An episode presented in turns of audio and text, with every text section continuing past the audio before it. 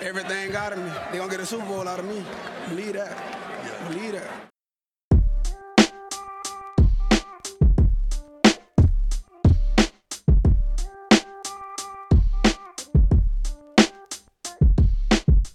Willkommen zu Talk Like a Raven, dem Podcast rund um die Baltimore Ravens. Von mit Malte und Benno.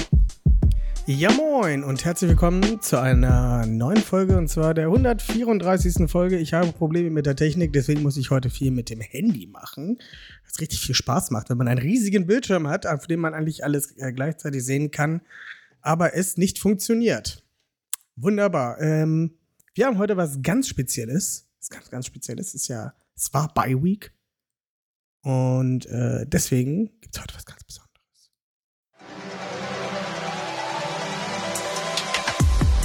Der Ravens Stammtisch.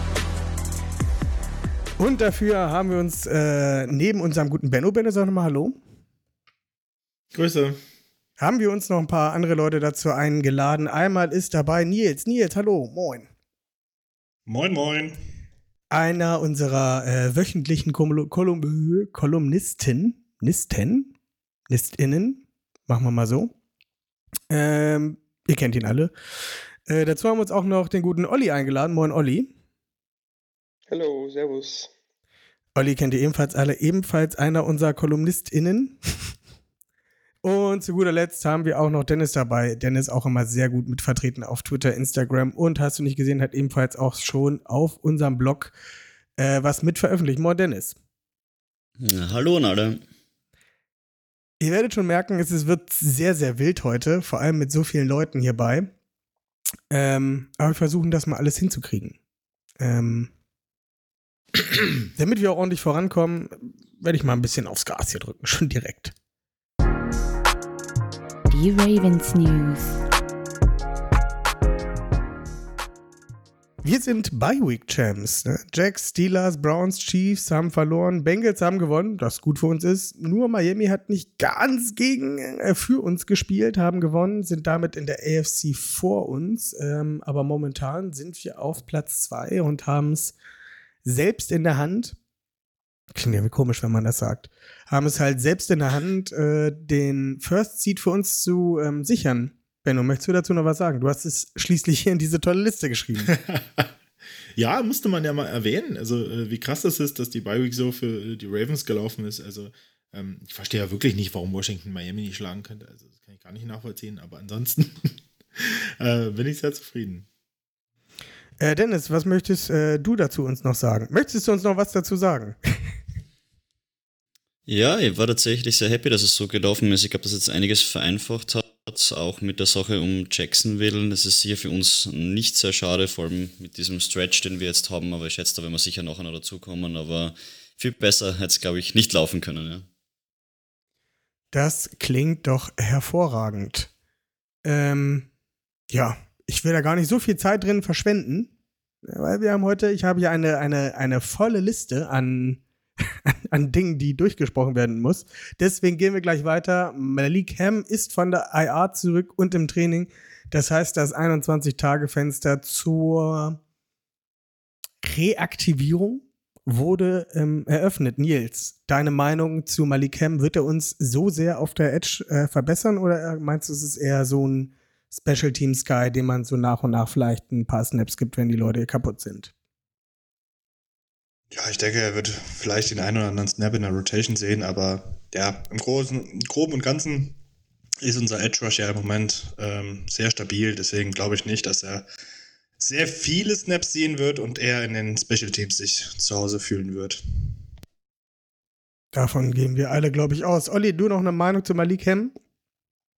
Ja, muss ich natürlich ansehen, wie schnell er überhaupt ähm, aktiviert wird. Momentan sieht der Roster ja sehr gut aus, wie er ist. Also wenn da keine Verletzungen kommen, glaube ich nicht, dass er so schnell überhaupt aktiviert wird. Ähm, aber wir wissen ja, das ändert sich in der NFL sehr schnell und kann sein, dass sich jetzt am Sonntag schon wieder jemand ein kleines Wehwehchen zuzieht. Aber es sah zumindest sehr vielversprechend aus ähm, in der Preseason und man kann nie genug Depth haben auf den Edge-Positionen. Aber wie gesagt, momentan ist das Roster ganz, ganz gut aufgestellt, was die Fitness angeht. Auf jeden Fall. Roquan Smith ist der Ravens Walter Payton Man of the Year Award Nominee. Im letzten Jahr war es, glaube ich, noch Chuck Clark. Kann mir da jemand unterstützen? Das dürfte hinkommen, glaube ich. Ich meine, es war Chuck Clark. Er hat ihn natürlich nicht gewonnen, weil eigentlich gewinnen ihn nur Stars und ähm, ja. Hm. Von daher ist das so ein bisschen komisch. Also Walter Payton ist eigentlich für ähm, die Leute, die abseits des Feldes viel für die Community ähm, ihrer Stadt tun und dort immer ganz viel machen. Aber eigentlich bekommen die immer nur irgendwelche Starspieler und die, die am meisten machen, eher weniger. Ja. Dazu kann man jetzt viel sagen. Mal gucken. Rockon Smith ist ein Star. Vielleicht äh, können wir den ja dieses Jahr äh, mit zu unseren Trophäen zählen. Die Spieler bekommen dann auch immer so ein coolen braunen Patch mit aufs äh, Jersey. Äh, Calais Campbell hatte zum Beispiel so einen. Ähm, ja, sehr spannend zu sehen. Ansonsten, letzte News. Es wurde ein bisschen spekuliert, dass Zach Ertz, der von den Cardinals auf eigenen Wunsch entlassen wurde, ähm, ja doch ein guter Fit für die Ravens wäre. John Harbour allerdings meinte am Montag, dass ähm, sie da ganz großes Vertrauen in Isaiah Likely und Charlie Kohler haben. Ähm, Benno, möchtest du dazu noch was sagen? Denn Zach Ertz solltest du ja noch aus Eagles Zeiten sehr gut kennen. Den kenne ich ganz wunderbar gut. Ähm, und äh, ja, natürlich, glaube ich, würde so ein Spieler äh, dem Thailand Room gerade im Hinblick auf einen möglichen Playoff-Run, glaube ich, schon gut tun. Ähm, aber so wie es bei John Harbour klang, äh, sollten sich die Ravens-Fans jetzt aktuell nicht zu viel Hoffnung machen, dass äh, er bei uns sein wird. Oder hast du ein anderes Gefühl, Olli? Naja, ähm, die Vergangenheit hat oft schon gezeigt, wenn John Harbaugh sagte, man verpflichtet einen Spieler X nicht, dass er einen Tag später doch verpflichtet wurde. Also das muss jetzt nicht zwingend was heißen. Ähm, aber bei Ertz scheint es sicher einiges an Konkurrenz zu geben. Scheinen das die Eagles zu sein, die Chiefs. Ähm, wir hatten das ja schon kurz in der Gruppe diskutiert. Ich glaube, Ertz kann mit seiner Erfahrung durchaus helfen. Er ist noch immer ein guter Possession Receiver. Dass den Verlust von Mark Andrews vor allem bei Förderm sicher etwas ja, wegmachen könnte, aber ich glaube, es würde jetzt auch nicht der Zacken aus der Krone brechen, wenn man ihn nicht holen kann. Aber klar, Erfahrung ist auch in den Playoffs immer Gold wert. Von daher, wenn es einen fairen Preis gibt, wäre das sicher eine Möglichkeit. Aber der Konkurrenzkampf dürfte, was andere Teams angeht, die ihn gerne haben möchten, sicher nicht zu klein sein. Auf jeden Fall. Äh, ansonsten habe ich keine weiteren News tatsächlich. Benno, ich noch kurz was sagen? Oha, nein. Ja, klar, hau ein. Okay. Nein, aber äh, was ich auch sehr interessant fand, war, dass äh, äh, Harbo ja nochmal darauf hingewiesen hat, dass Andrews Saison ja nicht prinzipiell vorbei ist. Also er hat ja auch nochmal darauf hingewiesen, dass es immer noch eine Möglichkeit sein könnte, dass Andrews zurückkommt. Und dass er das nochmal so betont, finde ich so ein bisschen, ja, gibt mir so ein bisschen Grund zur Hoffnung, dass es vielleicht für einen Playoff-Run ja doch noch Möglichkeiten gibt. Ja, aber das sagt er ja bei über Tyus Bowser schon die ganze Saison. Also von daher würde ich da jetzt auch nicht so viel drauf geben. Ja, also wenn ich mich da kurz einschalten darf, also er hat seine ursprüngliche, sein ursprüngliches Statement sogar verbessert im Vergleich dazu. Also das macht Harbour doch sehr, sehr selten. Normalerweise bleibt das sehr, sehr vage oder geht sogar quasi ins Negativere, dass er ins Positivere geht und das nochmal quasi reinforced, ist eher selten. Also mich würde es ehrlicherweise nicht mal wundern, wenn wir ihn Woche 18 gegen die Steelers sehen würden. Hm. Ja, spannend. Ähm ich glaube, das ist, äh, meiner Meinung nach ist das noch nicht so weit. Ich würde es natürlich sehr begrüßen, wenn er zu den Playoffs wieder da sein könnte.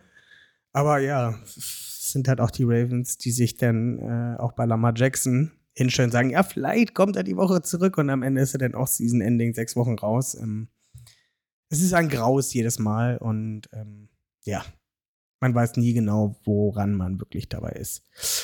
Ähm, ich schaue wieder auf mein schlaues Handy und äh, dann sind wir eigentlich auch schon durch mit unseren News.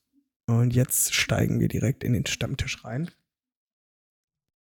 Und ähm, ja, ich habe da die gute Frage von Benno. Ich werde sie einfach vorlesen und dann einfach mal verteilen. Ähm, was ist von Ronnie Stanley diese Saison noch zu erwarten? Ist er ein Cut-Kandidat in der Offseason? Da holen wir uns gleich mal Olli dazu als alter äh, O-Line-Experte. Das ist natürlich eine sehr schwierige Frage. Ich bin mir nicht sicher, ob er tatsächlich ähm, für einen Cut schon bereit wäre, aber klar, die Leistungen waren auf und ab, würde ich mal behaupten, von einem Franchise-Left-Tackle, der so viel Geld bezahlt bekommt, würde man sich schon mehr erwarten.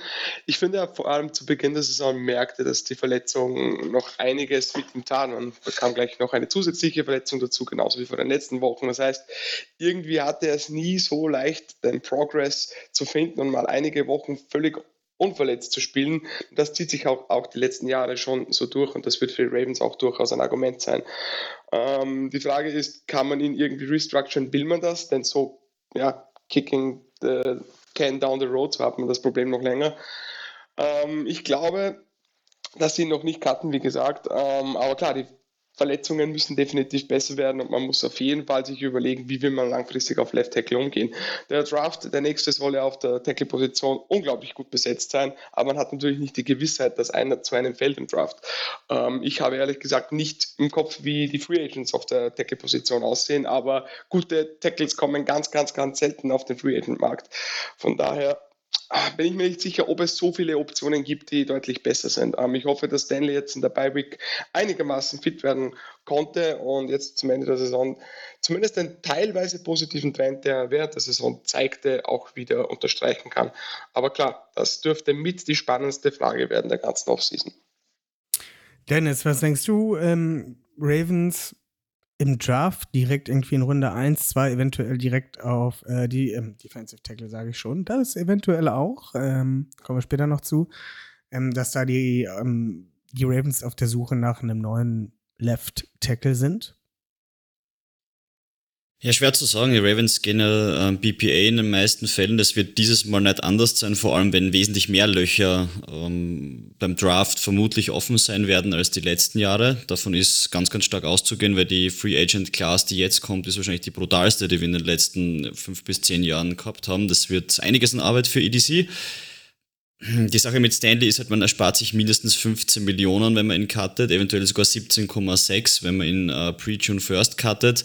Das ist massiv Geld, wenn man ihn ersetzen kann durch einen Spieler, der ja Starter Quality Plus ist, ähnlich einem Moses, der dann natürlich in unser System auch reingewachsen ist dann ist das okay. Man braucht äh, heutzutage aus meiner Sicht keinen Star mehr auf Left Tackle zwingend. Vor allem das hat man auch mit den Ravens gesehen. Wir haben das ganze Jahr keinen einzigen Elite Left Tackle gehabt. Auch bei Filmstudy Ravens hat es, glaube ich, ein einziges ähm, Spiel gegeben mit einem O-Liner mit A-Plus-Grade. Insofern, man kommt durch und man, jemand, der solide wäre wie Moses auf Left Tackle, der natürlich auch nicht günstig wäre, würde wahrscheinlich sogar reichen. Also, das ist schwer zu sagen. Ich stimme alle zu. Es wird wahrscheinlich besser werden bei Stanley. Er wird nicht mehr Elite werden, ist 29 Jahre wird 30. Es ist auch so die magische Grenze. Und das Problem ist halt seine Verfügbarkeit. Wenn er nicht verfügbar ist, kann er noch so gut sein. Und da ist die Frage, ob die Ravens quasi ein Ende mit Schrecken bevorzugen statt ein Schrecken ohne Ende. Schwer zu sagen. Es wird, wie Olli gesagt hat, glaube ich, einer der interessantesten Fragen, aber ich bin nicht so, ob, nicht so pessimistisch, so, ähm, was die restliche Saison angeht mit Stanley. Das wird, das wird klappen. Benno, du hast die Frage geschrieben. Sag was dazu. ja. Also, ähm, wie gesagt, ich bin ja immer jemand, der ähm, Ronnie Stanley eigentlich immer ja, verteidigt hat und natürlich auch sehr, äh, sehr froh war, dass er sich aus der schweren Verletzung irgendwie wieder zurückkämpfen konnte und dann, ja, fand ich letztes Jahr eigentlich besser gespielt hat als diese Saison. Ähm, aber wie Olli schon gesagt hat, er konnte halt nicht so wirklich Fahrt aufnehmen und ähm, ja auch seine Routinen finden und spielt natürlich auch äh, mit den Ravens, die ist ja auch immer extrem gute Pass-Rusher, das muss man ganz ehrlich sagen. Ähm, sah da oft ähm, nicht gut aus in letzter Zeit, gerade was Passblock angeht. Ähm, Im Runblock fand ich ihn eigentlich wirklich richtig, also echt gut. Also das fand ich, ähm, war schon auch immer eine große Stärke von ihm. Ähm, aber gerade für den Pass, ähm, ja, da merkt man schon, ich glaube, Cole Jackson hatte das auch mal so ein bisschen auseinandergenommen. Ähm, dass ihm wirklich so ein bisschen irgendwie dieser, dieser Anker fehlt, ja, den er früher hatte und ähm, er sich halt oft nach hinten treiben lässt und ähm, da war jetzt auch ähm, bei Twitter oder Ex-Twitter, äh, wie ich es immer nenne, ähm, war auch ein Tweet jetzt von dem Video, wie sich Trevor Lawrence verletzt hat am Wochenende, als ihm sein Left Tackle quasi in den Knöchel getreten ist. Und darunter war äh, ein Vergleich von zwei Situationen, in denen Lama Jackson eigentlich dieser Verletzung gerade so entkommen ist durch seine ja, Slipperiness, sage ich jetzt mal. Und da wurde Stanley halt äh, schon zweimal ähm, ja, extrem nach hinten geprügelt und äh, hat ihn dann Bedrängnis gebracht. Und das ist natürlich äh, ja, ein Graus zu sehen, ne, wenn sein Quarterback da so auf die Pelle gerückt wird. Ähm, ich glaube oder ich hoffe, dass er sein, seine Routine wieder finden kann für den Rest der Saison. Bin aber auch äh, super gespannt, wo es hinführt. Ähm, ich habe keine Ahnung. Vielleicht ist er auch jemand, der sagt, äh, er verzichtet vielleicht auf ein bisschen Geld. Ähm, ich weiß nicht, Nils, könntest du es dir vorstellen, dass Stanley auf Geld verzichtet? Ich würde sagen, vielleicht. Das weiß ich nicht. Letztendlich ist es für alle ein Business, ne? Diese, so, diese Romantik, die viele mit sich tragen, ah, da habe ich immer so meine, meine Zweifel. Ähm, klar, also nach dem, nach dem dicken Vertrag, den er bekommen hat, hatte, war er ja quasi mehr verletzt, als dass er gespielt hat. Deswegen würde man sich als Fan wünschen, dass er sagt, komm, jetzt habe ich nicht so viel gespielt, jetzt nehme ich einen Paycut. Aber ich glaube, das ist eine Illusion. Darf ich da vielleicht noch ganz, ganz kurz einhaken? Ja. Ähm, ich habe mir die Zahlen jetzt nochmal angesehen. Ähm, ich kann mir schon auch vorstellen, so wie der Dennis gesagt hat, man sieht sich das mal an, gibt es im Draft jemanden? Ich habe mir auch die Free Agents angesehen, also das sieht gruselig aus auf, auf Left Tackle. Ähm, und kann natürlich immer sein, dass eine andere Mannschaft auch jemand cuttet, dass sich eine Trade Opportunity auftut. Aber wenn du Stanley jetzt vor 1. Juni cuttest, sparst du zwar 8 Millionen, hast du fast 18 Millionen Dead Money. Ähm, nach dem 1. Juni werden es 15 Millionen Cap Savings und dann 11 Millionen Dead Money. Das heißt, findet man bis zum 1. Juni eine Alternative, könnte ich es mir schon eher vorstellen, dass es einen Trade oder ähm, einen Cut gibt. Aber ohne dessen kann ich es mir ehrlich gesagt nicht wirklich vorstellen. Da ist das Dead Money einfach noch zu groß. Ich hätte auch noch eine kleine Sache, einen interessanten Punkt, den wir diskutieren könnten bei Stanley. Mein Bauchgefühl stellt sich die Frage, ob Stanley nächstes Jahr noch Football spielt. Es hat ja diese Situation auch gegeben mit ähm, Harbour hätte gemeint, Stanley wäre eigentlich fit. Stanley hat aber nach wie vor nicht trainiert, wie er zurückgekommen ist. Ich stelle es jetzt mal so in den Raum, ich zweifle eventuell den, den, die Determination und den Football Drive bei Stanley an und könnte mir vorstellen, dass er retired ähm, vor der nächsten Season. Hm. Spannender Punkt. Ist ein mutiger, ist ein mutiger, äh, mutiger Take, ja. Ich wollte die Frage an Nils weiter, äh, oder ja, mach. eine Meinung von Nils dazu hören, was er dazu sagt. Also ich bin, also das mit dem Retiren finde ich tatsächlich einen sehr guten Ansatz, äh, oder was heißt sehr guten, aber sehr spannenden Ansatz. Ähm, also so meine Überlegung bei Stanley war immer, dass sie ihn noch nicht cutten werden diese Saison, aber definitiv im Draft ähm, relativ früh einen Ersatz holen und dann, dass die nächste Saison quasi so seine Do-or-Die-Saison wird, wo halt gesagt wird, hier, du kriegst jetzt nochmal die Chance, schaffst es oder schaffst es nicht? Ähm, und dann im übernächsten Jahr dann gesagt wird, ja gut, komm, jetzt haben wir eine Alternative auf Left Tackle, jetzt sparen wir das Geld, ähm, aber mit dem Retiren, klar, ähm, hat jetzt super viele Verletzungen, ist von einer schweren Verletzung zurückgekommen, und ich würde den Stanley jetzt auch so einschätzen, dass er intelligent genug ist oder dass er halt einfach ein sehr schlauer Spieler ist, zu sagen, hier, ich muss auf meinen Körper hören. Mein Körper sagt, ich kann nicht mehr. Ähm, wenn du noch gesund gehen möchtest, muss jetzt hier aufhören. Ähm, so würde ich ihn schon einschätzen, dass er nicht sagt, auf Teufel komm raus, will ich jetzt meine Football-Karriere beenden, sondern halt auch einfach sagt, mein Körper macht nicht mehr mit. Auf jeden Fall, auf jeden Fall. Ähm, also ich sag dazu, wenn die Ravens einen Super Bowl holen, retired hat. Mhm. Die, die Sache ist halt auch, er wird 2025 nicht mehr am Roster der Ravens stehen. Da, da, wenn sie ihn dort cutten, ohne Restructures etc., wären das 20 Millionen. Ich kann mir nicht vorstellen, dass man das für Stanley ähm, dann noch zahlt. Das wird vermutlich auch Stanley wissen. Was ich mir halt vorstellen könnte, wäre so ein, ein Deal quasi ähnlich wie es Gas gemacht hat, zum Beispiel, dass man sagt, okay, man wandelt gewisse Sachen um in Incentive, die der Spieler dann ähm, erreichen kann, so quasi ein Paycut Light, das könnte ich mir vorstellen. Aber es ist, ja, schwierig, schwierig. Sehen wir weiter auf die erweiterte O-Line sozusagen. Ähm, äh, wie wird der Titan Room ohne Mark Andrews, solange er jetzt halt noch fehlen wird, noch aussehen? Ähm, wird likely sich da mehr in den Vordergrund setzen oder kann sogar ein Charlie Cola sich noch mit mehr, mehr Snaps sozusagen aufs Feld bringen um, und dort halt ja, mehr von sich zeigen. Ich persönlich fand äh, Charlie Cola Pre-Draft, äh, Benno erinnert sich vielleicht noch dran, ich habe ihn einen äh, Mark Andrews Light damals genannt äh, was seine Bewegungen auf dem Feld anging. ähm, Olli, was denkst du, wie wird sich das in, in Zukunft verhalten? Werden wir viel Targets für Likely sehen oder glaubst du, es wird sich so ein, so ein kleiner Mix da einstellen? Also ich gehe schon davon aus, dass sehr likely hier die Nase vorn haben wird. Er hat auch gegen die Chargers bereits ein Team High an sechs Targets gesehen. Und auch wenn Goller sicher seine Fähigkeiten hat und etwas mehr Größe und Size mitnimmt, Likely ist einfach mit seinen Fähigkeiten after the catch eine Waffe und das hat er auch schon letztes Jahr gezeigt, als Andrews raus war.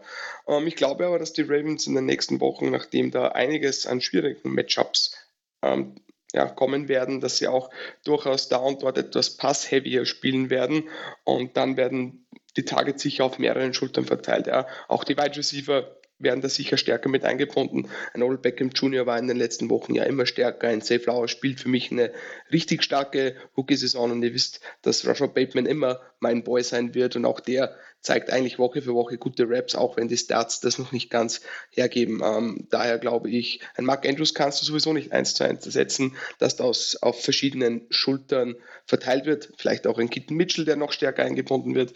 Ähm, aber wenn es um die Titans geht, sehe ich likely schon noch einen Tick vorne. Nils, du als Offense-Guru, was sagst du dazu? Äh, ja, ich denke auch, dass Likely die äh, klare Nummer 1 sein wird und dass Likely zwar eine größere Rolle bekommen wird, aber dass, ähm, dass Likely da deutlich die Nase vorn haben wird. Ähm, aber ich finde, man hat es auch schon gegen die Chargers deutlich gesehen, dass äh, das halt einfach, man merkt halt einfach, dass äh, Jackson jetzt von den Titans weggeht da gab es so zwei, drei Situationen, da hat er den Ball nochmal zurückgezogen. Äh, da würde ich meine Hand für ins Feuer legen, dass er die mit Andrews locker genommen hätte, die Würfe. Also da ist so, so ein bisschen auch, ich will nicht äh, Vertrauensprobleme nennen, aber äh, gerade in so, ja, Money Down, sage ich jetzt einfach mal, glaube ich einfach, dass äh, Likely da nicht die nicht die Targets bekommt, die Andrews bekommen hätte ähm, in derselben Situation, einfach weil äh, Jackson da dann lieber von einem anderen oder zu einem anderen Spieler geht. Ähm, ja, also ich hab, glaube, es hat auch viel mit Jackson zu tun, inwiefern Likely jetzt ähm, ja absteppen kann und auch Kolar. Ähm, aber ich habe da so meine Zweifel, dass es, äh, es passieren wird. Dennis, hast du da Vertrauen in Charlie Cola?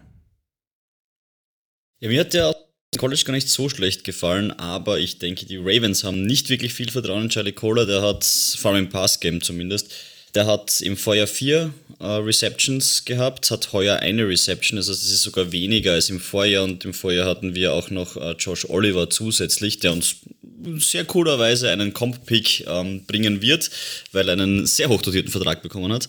Aber das heißt, Cola ist im Prinzip heuer mit weniger Competition, sogar weniger eingebunden im Passgame.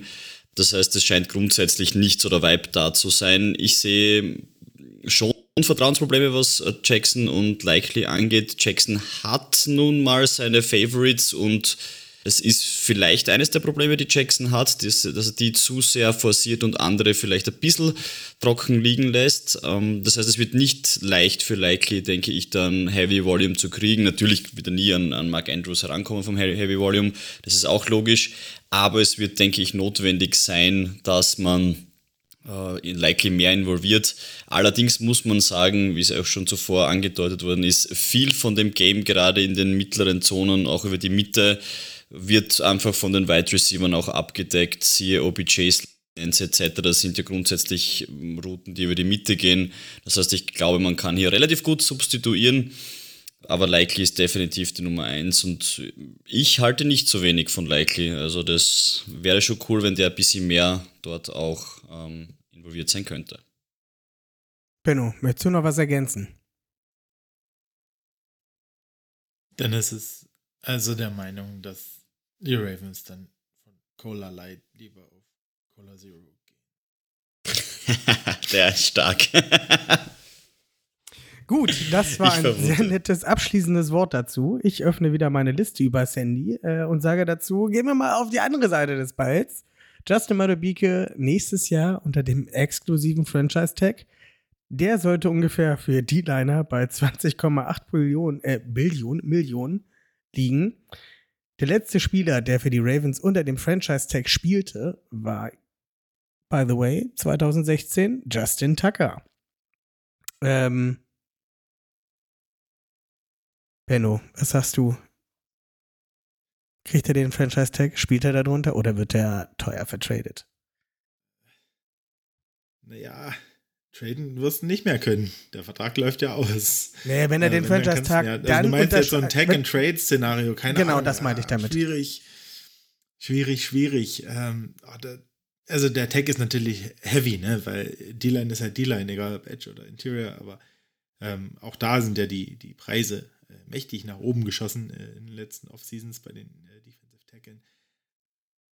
Ähm, ich finde es wäre ein Spieler, wenn er die Saison so beendet, wie er sie bis jetzt die ersten zwei Drittel begonnen hat, wäre das absolut mal wieder ein Spieler, wo man wirklich scharf drüber nachdenken sollte, um vielleicht äh, ihn irgendwie halten zu können.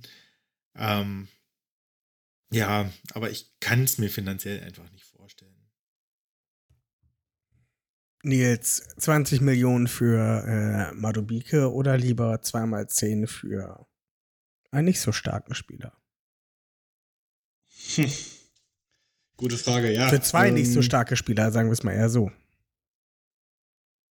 Ja, also natürlich würde ich da Justin Madubike ähm, nehmen, einfach weil äh, Interior Pass Rush einfach unfassbar wichtig ist. Ähm, ich denke, das sieht man diese Saison mehr als Genüge, dass es halt auch dadurch unseren Edge Rush einfach besser macht. Ähm, aber ich sehe einfach kein Szenario, äh, wo wir den irgendwie mit dem Geld halten können. Ich sehe es einfach nicht. Ähm, ja, Dennis, können wir den für 20 Millionen in unserem Roster halten? Du bist ja immer, ich merke das immer wieder, dass du immer sehr auf äh, Cap und äh, Future und Draft guckst. Äh, was hast du dazu? Zum einen mal, dass es im Exclusive Tag nicht 20, sondern 21 Millionen werden und es keinen Grund gibt, den Exclusive Tag zu nehmen oder sehr, sehr wenig Grund gibt. Der Transition Tag, also quasi non-exclusive, werden auf 16,7 Millionen. Ich denke, dass wenn man für Justin Madabiki in traden, quasi traden könnte mit diesem non-exclusive Tag für zwei First-Round-Picks würden das die Ravens, denke ich, machen. Das heißt, man musste in dieser Diskussion schon grundsätzlich von dem Value von 16,7 Millionen ausgehen, weil, wie gesagt, wenn da ein Team den, ähm, die Ravens äh, überbietet, quasi die Ravens nicht matchen, dann würden die Ravens zwei First-Round-Picks bekommen, einer davon sogar im äh, darauffolgenden Jahr. Das heißt, das wäre sehr unpredictable, könnte auch ein, ein höherer Value sein. Das heißt, die Ravens würden nie und nimmer den Exclusive nehmen, aus meiner Sicht. Ähm, ich denke ja. Also Justin Madabike wird im nächsten Jahr ein Baltimore Raven sein, weil ganz einfach deswegen ein Jahr um 16,7 Millionen von so einem Spieler, wenn er es nur annähernd äh, wiederholen kann, ist immer wert. Ich glaube, das ist, glaube ich, ganz klar. Das werden die Ravens probieren und bewerkstelligen mit Kicking the Can down the road wird passieren. Und, und dann bekommt man noch immer einen Comp-Pick im Jahr, also quasi in zwei Jahren dann darauf folgend, falls man noch immer nicht äh, verlängern kann. Ich sehe da sehr, sehr viel Value, aber das wird, ja, es wird einen Brenner machen. Das wäre eine Lüge, was anderes zu behaupten. Aber auch ein Tag-and-Trade-Szenario ist für mich definitiv nicht aus der Welt. Wenn ich jetzt hier mal so meine schlaue Liste aufrufe von Spottrack, ne, wer da so 2024 Free Agent wird, ne, ist ein Leonard Williams ganz oben, okay, der steht da mit einem Average Salary von 21 Millionen. Chris Jones wird mit fast 30 äh, Free Agent. Carl Lawson, DJ Reader. Äh, wen haben wir da noch für gute Namen? Ähm, Calais Campbell wird Free Agent mit äh, fast 38. Äh, Justin Houston mit fast 35 äh, bekannte Namen. Werden da noch Free Agent. Ich gucke noch mal weiter durch. Jetzt wird es langsam immer wilder. Cleland Farrell wird auch Free Agent. Solomon Thomas, ebenfalls Free Agent, sollte günstig werden.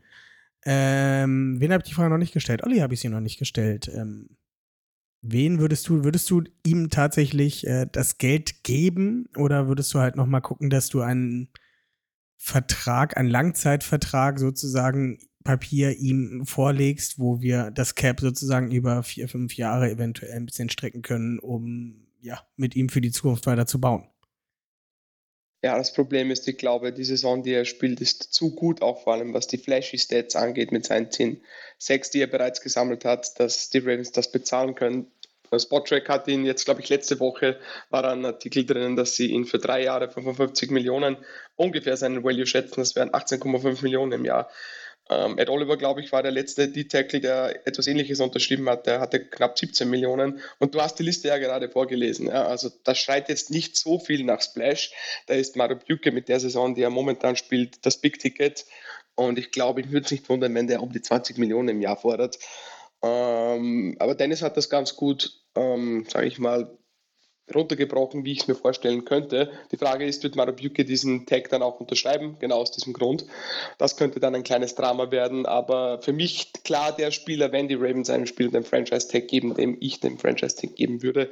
Langfristig einfach aus den großen Summen, die hier zustande kommen und die anderen großen Verträge, die die Ravens stemmen müssen, Marlon Humphrey, Lamar Jackson, Mark Andrews, den schon angesprochenen Ronnie Stanley, Roquan Smith, wie sie alle heißen, kann ich es mir ehrlich gesagt leider nicht vorstellen. Es bleibt auf jeden Fall spannend. Ich hätte ihn gerne noch weiter als Raven, weil, naja, richtig gute Interior Pass Rusher sind halt sehr, sehr schwer zu finden. Und wenn man einen hat, sollte man den eigentlich auch behalten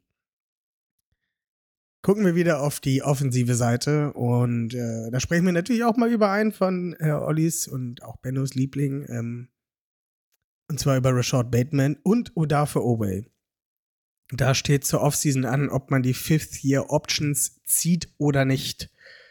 Jetzt die Frage, Nils, an dich.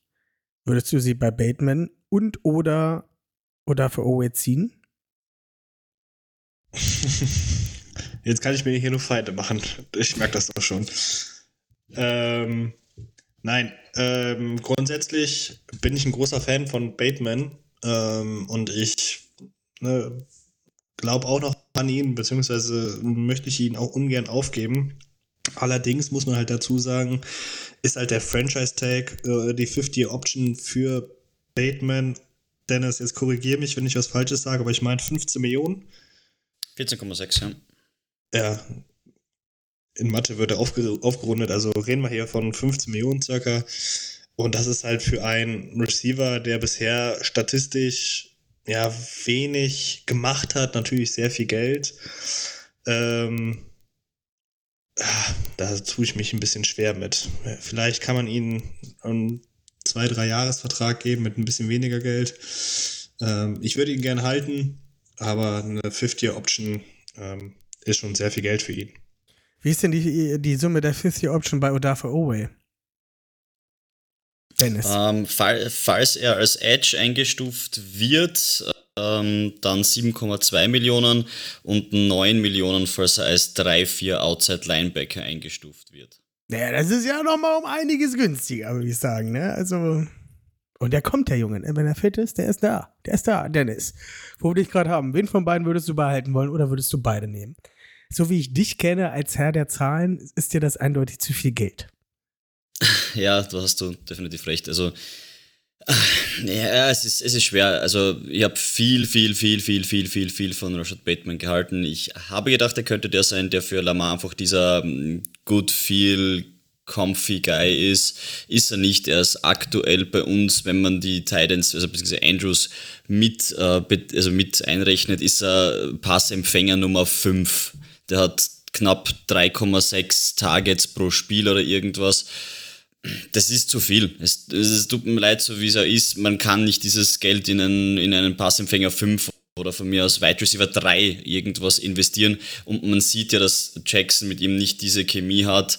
Man sieht, und so ist es, glaube ich, auch dann in Vorbereitung dann nächstes Jahr für den Draft, dass es einfach nicht notwendig ist, in Baltimore, in diesem System, mit diesem Quarterback, und das soll jetzt keine Kritik oder irgendwas sein, aber dass man hier die Wide Receiver 3, 4 und eventuell sogar 2 extrem stark äh, besetzt, das ist einfach nicht notwendig, ist aus meiner Sicht ein bisschen Ressourcenverschwendung, die man anders nutzen könnte. Und wie gesagt, da geht man, denke ich, besser mit einem Spieler wie Nelson Aguilar oder ähnliches. Und ich glaube ehrlicherweise auch, Bateman will so schnell es geht raus aus Baltimore, ist meine Vermutung. Benno, du als alter Rashad Bateman-Believer, was denkst du? Ja. Ich kann mich eigentlich so ein bisschen Dennis nur anschließen, ähm, obwohl ich natürlich wirklich äh, äh, Rashad Bateman wirklich sehr, sehr mag, aber ähm, ich denke auch, dass die Ravens bei ihm die Option eben nicht ziehen werden.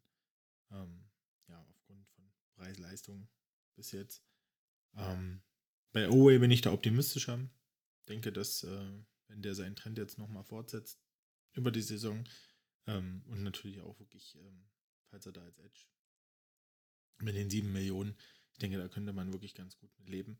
Ähm, ja, aber Batman leider, leider so, ja, wie soll ich sagen, so, so leid es mir tut äh, um den Jungen und aber ich habe auch so dieses Gefühl, dass er eben irgendwie nicht so 100% zufrieden ist in Baltimore einfach. Also mal abgesehen davon, dass er nicht zufrieden sein wird mit seinen Verletzungen und dass er einfach nicht das zeigen konnte, was er, was er kann und dass er vielleicht nicht die Targets sieht, äh, die er vielleicht verdient.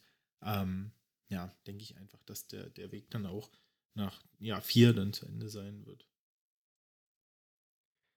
Leider, leider, leider. Habe ich irgendwen vergessen? Nee, ne? Nee. Haben alle drin. Ich bin dafür, wir behalten nur dafür Obi und draften uns halt einfach einen neuen.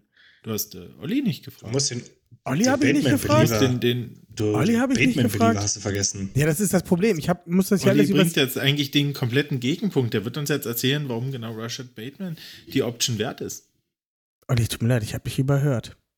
Bitte. Dein, Alles gut. Dein Ding dazu. Alles gut. Nö, ich würde mich tatsächlich anschließen. Ihr wisst, wie, wie groß mein Fandom für Russia Bateman ist, aber die 15 Millionen sind einfach zu viel. Ähm, bei Ovid bin ich ganz klar der Meinung, ähm, der spielt, wenn er fit ist, richtig, richtig stark. Ähm, die Underlying Stats sind teilweise überragend. Ähm, das hat er auch gezeigt in den letzten Wochen, dass er endlich zum Quarterback kommen kann. Und Edge Rushers sind dann doch auch noch für eine Premium-Position, die etwas schwieriger zu finden sind. Wide Receiver findest du über den Draft auch ganz gut. Und noch hat man ja Rashad Bateman ein Jahr, um zu sehen, okay, vielleicht kann man doch mittelfristig einen Vertrag finden und wenn nicht, dann ist es leider so. Ähm, wie gesagt, er ist ja nicht nach dem Jahr dann gleich weg. Ähm, von daher glaube ich schon, dass er, mich, mich würde es nicht überraschen, wenn er jetzt noch einige gute Spiele zeigt und auch nächstes Jahr ein guter Wide Receiver 2-3 sein kann und dann vielleicht einfach das Weite sucht. Dann hat es nicht gepasst, so leid es mir tut, aber ich kann mich da eigentlich nur anschließen. So sei es dann. So. Weiter geht's mit der nächsten Frage. Es ist wieder eine von Benno. Und da bin ich sehr gespannt. Ähm ich sag mal so, ich werde die Frage stellen. Überlegt euch zwei Leute. Jeder darf einen nennen. Und dann kann man so ein bisschen ausweichen. Und zwar, wer ist der Unsung Hero des Teams bis jetzt? Also der heimliche Held, den man nicht sieht. Benno, du hast die Frage gestellt. Du, du bist als letztes dran. Ja. Deswegen fragen wir als allererstes ja, Olli. Wollte schon sagen. Uh, das ist eine sehr, sehr gute Frage. Ähm, diese Unsung Heroes hatte ich ja in meiner Kolumne immer und immer wieder mal. Ähm, von daher, der erste, ja, der ist schon fast gar nicht mehr Unsung und über Mario Pike haben wir schon so viel gesprochen. Also wäre es für mich tatsächlich Brandon Stevens. Und das sage ich jetzt als jemand, der Brandon Stevens ja, ich würde nicht sagen abgeschrieben hat, aber schon auch seine Zweifel hatte, ob der wirklich langfristig eine Zukunft in Baltimore hat. Aber er hat gezeigt, dass er mit dem endgültigen Switch auf Outside Corner und nicht auf Safety, auf Outside, im Nickel, dass er da tatsächlich eine Zukunft haben kann, hat er auch im Spiel gegen die Bengals das erste Mal überhaupt dieses Jahr einen Touchdown zugelassen. Er ist zwar der meistgetageste Corner in der ganzen NFL, hat knapp 500 ähm, Yards auch zugelassen. Das heißt, das ist schon nichts, äh, ja, die Stevens Island würde ich behaupten, aber trotzdem, er ist immer eng dran, er verbessert sich, glaube ich, ständig auch was das Tackling betrifft. Er findet langsam aber sicher auch den Ball. Und wie gesagt, wenn man Marlon Humphrey als Cornerback 1 hat, brauchst du ja vielleicht nicht diesen Ballhawk, diesen Island-Spieler, aber jemand, der einfach verlässlich ist, der gut Coverage spielt, der physisch ist. Und genau das ist er. Und spielt ja auch mehr oder weniger 100% der Snaps. Und das war für mich eine große Überraschung. Und wie gesagt, das sind halt diese Third-Round-Picks, mit denen man hitten muss, ja? auch wenn es die ersten zwei Jahre vielleicht nicht ganz so aussah. Das tut den Ravens unglaublich gut. Vor allem, wie Dennis heute schon angesprochen hat, wenn sehr viele ähm, Free Agents auf einen zukommen. Und das wäre mein Unsung Hero Nummer eins. Was hatte Brandon Stevens nochmal für einen RAS-Score? Der war auf jeden Fall über neun. Ähm, der kam ja, spielte bei SMU ja zu Beginn Running Back und dann erst auf Cornerback umgeschult und das merkst du auch, dass das noch fehlt. Ich kann kurz nachschauen, aber er war definitiv über 9. Ich sage, er war 9,98. Ja, das ist zu hoch, aber ich glaube 9,5 oder so. Wir gucken kurz nach. Kurze Sekunde.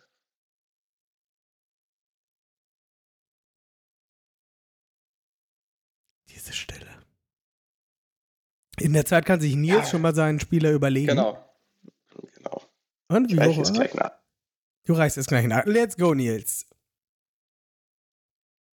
Äh, tatsächlich äh, ha habe ich jetzt hier äh, drei Spieler zur Auswahl, deswegen ähm, fällt es mir ein bisschen schwer. Ähm, ich würde jetzt einfach mal kurz Keaton Mitchell nennen, aber das ist mir zu einfach, weil über den wird auch sehr viel gesprochen. Nimm doch ähm, nicht den anderen Leuten die Spieler weg, Nils. Hau einfach einen raus und bleib dabei. Jadavian Clowney. Ah, okay. Ähm, um das kurz zu erläutern, ich denke, Jadavian Clowney spielt mit seine beste Saison in der NFL. Ähm, für ein Signing, den wir relativ spät im Sommer gemacht haben, wo ich gesagt habe, okay, kann man machen, muss man aber nicht, würde ich das jetzt insofern revidieren, dass ich sage, warum haben wir den nicht schon viel früher gesigned? Ähm, also was der für eine Saison spielt, ist einfach unfassbar. Ähm, hilft dem Pass Rush. Ähm, ja, und wie gesagt, ich bin froh, dass die Ravens ihn geholt haben. Ne, da könnte man jetzt wieder auch das Thema Thais Bowser verbinden. Ähm, aber ja, das wäre mein Spieler. Fair, fair, fair, fair, fair. Dennis. Dein Warte, bei 9, ah. wir waren bei 9,19, hatte ich ganz gut im Kopf. Also er war super schnell und explosiv, aber die Agilität fette etwas, wenn es um den Relative Athletic Score geht. Alles klar. Vielen lieben Dank dafür. Dennis, dein Unsung Hero. Ich habe mir auch schon einen ausgesucht.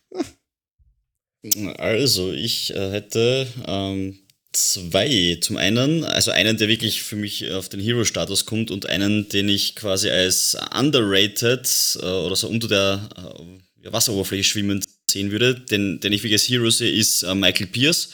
Der, oh Mann, das war meiner. ja, es ist, ich denke gar nicht, nicht so schwer. Der macht extrem viel Run-Stuffing in der Mitte, macht wirklich Druck, auch im Pass-Rush. Nicht so leicht als, als Nose-Tackle quasi so viel ähm, Sykes dann etc. auch zu bekommen. Also das ist nicht das, was, was glaube ich auch verlangt wird von ihm, aber viel vom Erfolg, vor allem auch von den Outside-Linebackern, aber auch von Madubike, geht definitiv auch auf das Konto von, von Michael Pierce wird wahrscheinlich nach dieser Saison in, in ähm, Pension slash Rente gehen, hat es ja auch schon ein bisschen angekündigt, dass die Station in Baltimore seine letzte sein wird, hat er dann auch mit dem neuen Vertrag ein Jahr von seinem äh, Deal runtergekürzt. Sehr schade, weil es hat äh, bisher, glaube ich, seine beste Saison, was Pressures angeht. Also es ist äh, enorm stark, was er hier hinlegt. Ähm, ist wahrscheinlich Top 5, Top 7 in dieser Saison Nose-Tackle und das, das heißt schon was. Und der, der für mich unter dem Radar fliegt, ist Arthur Marlett, gekommen von den Steelers. Ähm, spielt extrem nice, die hat sogar knapp 50% aller Snaps, was relativ viel ist, weil Kyle Hamilton ja sonst äh, quasi in den Slot oft reinschiebt, mit seiner durchaus wichtigen Interception und jetzt seinem Game-Sealing Play. Ähm, macht er richtig viel. Seine äh, ja, Scorings, auch wenn man natürlich zu stehen kann zu PFF, wie man möchte, aber hat ähm, 66,6, was für einen, äh, also überdurchschnittlich für einen äh, Stammspieler ist, und einen Pass Rush Grade von 86,5. Also das ist wirklich ein ähm, ja, ein Messer, das da durch Butter schneidet. Der ist für mich ein bisschen underrated und natürlich nicht auf Hero-Status, für das zu wenig Impact, aber erlaubt den Ravens vor allem auch mit den ähm, ja, leichten Problemen, die wir auf Safety gesundheitsmäßig teilweise gehabt haben und auch über die Outside erlaubt ähm, Mike McDonald da wesentlich mehr auch zu machen. Das wären meine zwei. Man merkt schon, es ist sehr, sehr, sehr, sehr, sehr, sehr, sehr, sehr, sehr, sehr defense-lastig. Deswegen bin ich mal gespannt, wen Benno jetzt reinwirft. Ob es jemand aus der Line ist? Wird bestimmt nee, Calvin neu sagen. Ja, du bist halt. Ja, nee. Ich, äh, ich bin nicht. Ich bin, Mama! Nee, nee, ich hab hier keinen. Mach du Doch? mal. Nee, nee, du bist dran. Let's go. Okay. Mein Unsung Hero, weil ihr habt ja schon so viele genannt.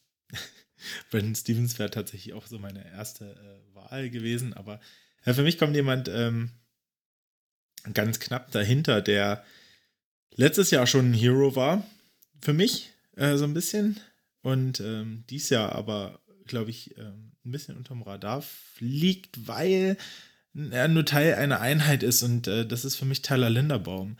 Ähm, ich glaube, wir unterschätzen ein bisschen, wie effektiv Tyler Linderbaum ist. Also vielleicht manche von uns nicht, weil sie sehr viel, sehr tief drin stecken, aber vielleicht so der äh, Otto Normal Ravens-Fan äh, unterschätzt vielleicht den Wert von einem Tyler Lindebaum, weil ähm, dieser Center ist nun mal in der Offense nach dem Quarterback die zweitwichtigste Person. Er callt die Protections, ähm, der ähm, ja, organisiert die Line, äh, auch im Run-Game, ja, ähm, und vor allem halt einfach, wie äh, Monken seine Athletik jetzt teilweise mit einbezieht in die Plays, ähm, wie oft er auch ähm, mal ähm, quasi bei einem, also rauspult über außen und dann wirklich seine Athletik spielen lassen kann, äh, was er für Blocks setzt, wie gut er auch in Pass Pro sich mittlerweile entwickelt hat. Und ich glaube, das ist halt wirklich ähm, so krass, dass die Ravens letztes Jahr in dieser ersten Runde,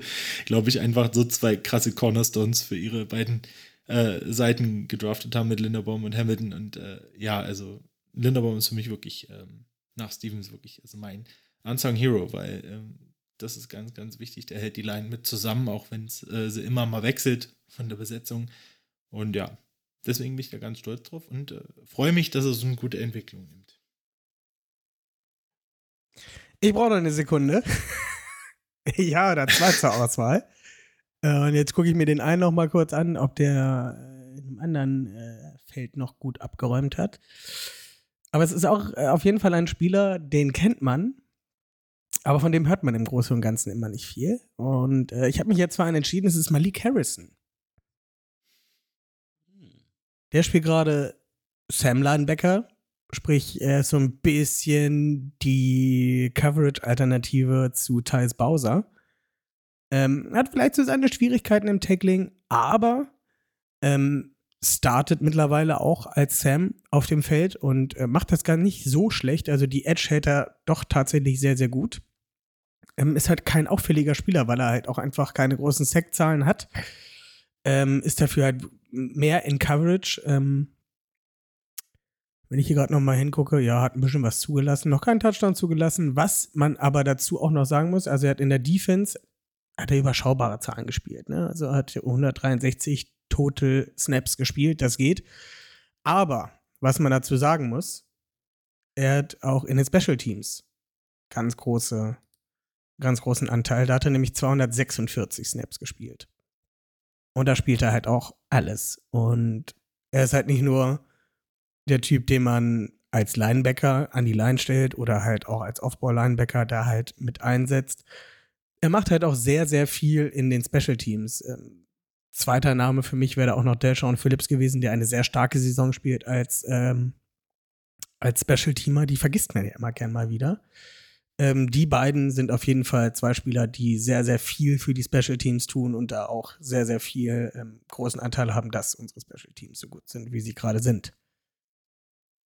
Von daher Malik Harrison. Mag den einfach. Gut. Sind wir damit durch. Hat noch jemand eine Honorable Mention? Oder geht jemand nicht konform mit einer Auswahl?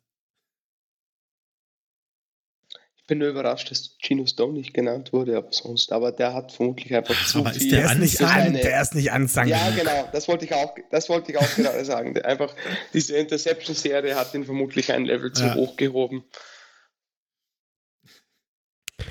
Gehen wir Aber weiter. Morgan Moses könnte man vielleicht noch nennen. De äh, Ah. Dennis hat ihn heute schon mal angesprochen. Ich finde, der ist echt eine Bank auf Right Tackle. Ähm, Das kann man definitiv nochmal ansprechen. Wenn du schon auf, auf Left Tackle, ich will nicht sagen, eine Drehtür hast, aber zumindest immer wieder Probleme hast, umstellen musst, weil Verletzungen etc., da ist Morgan Moses auf der anderen Seite schon echt eine Bank, vor allem mit diesen Edge Rushern in der Division.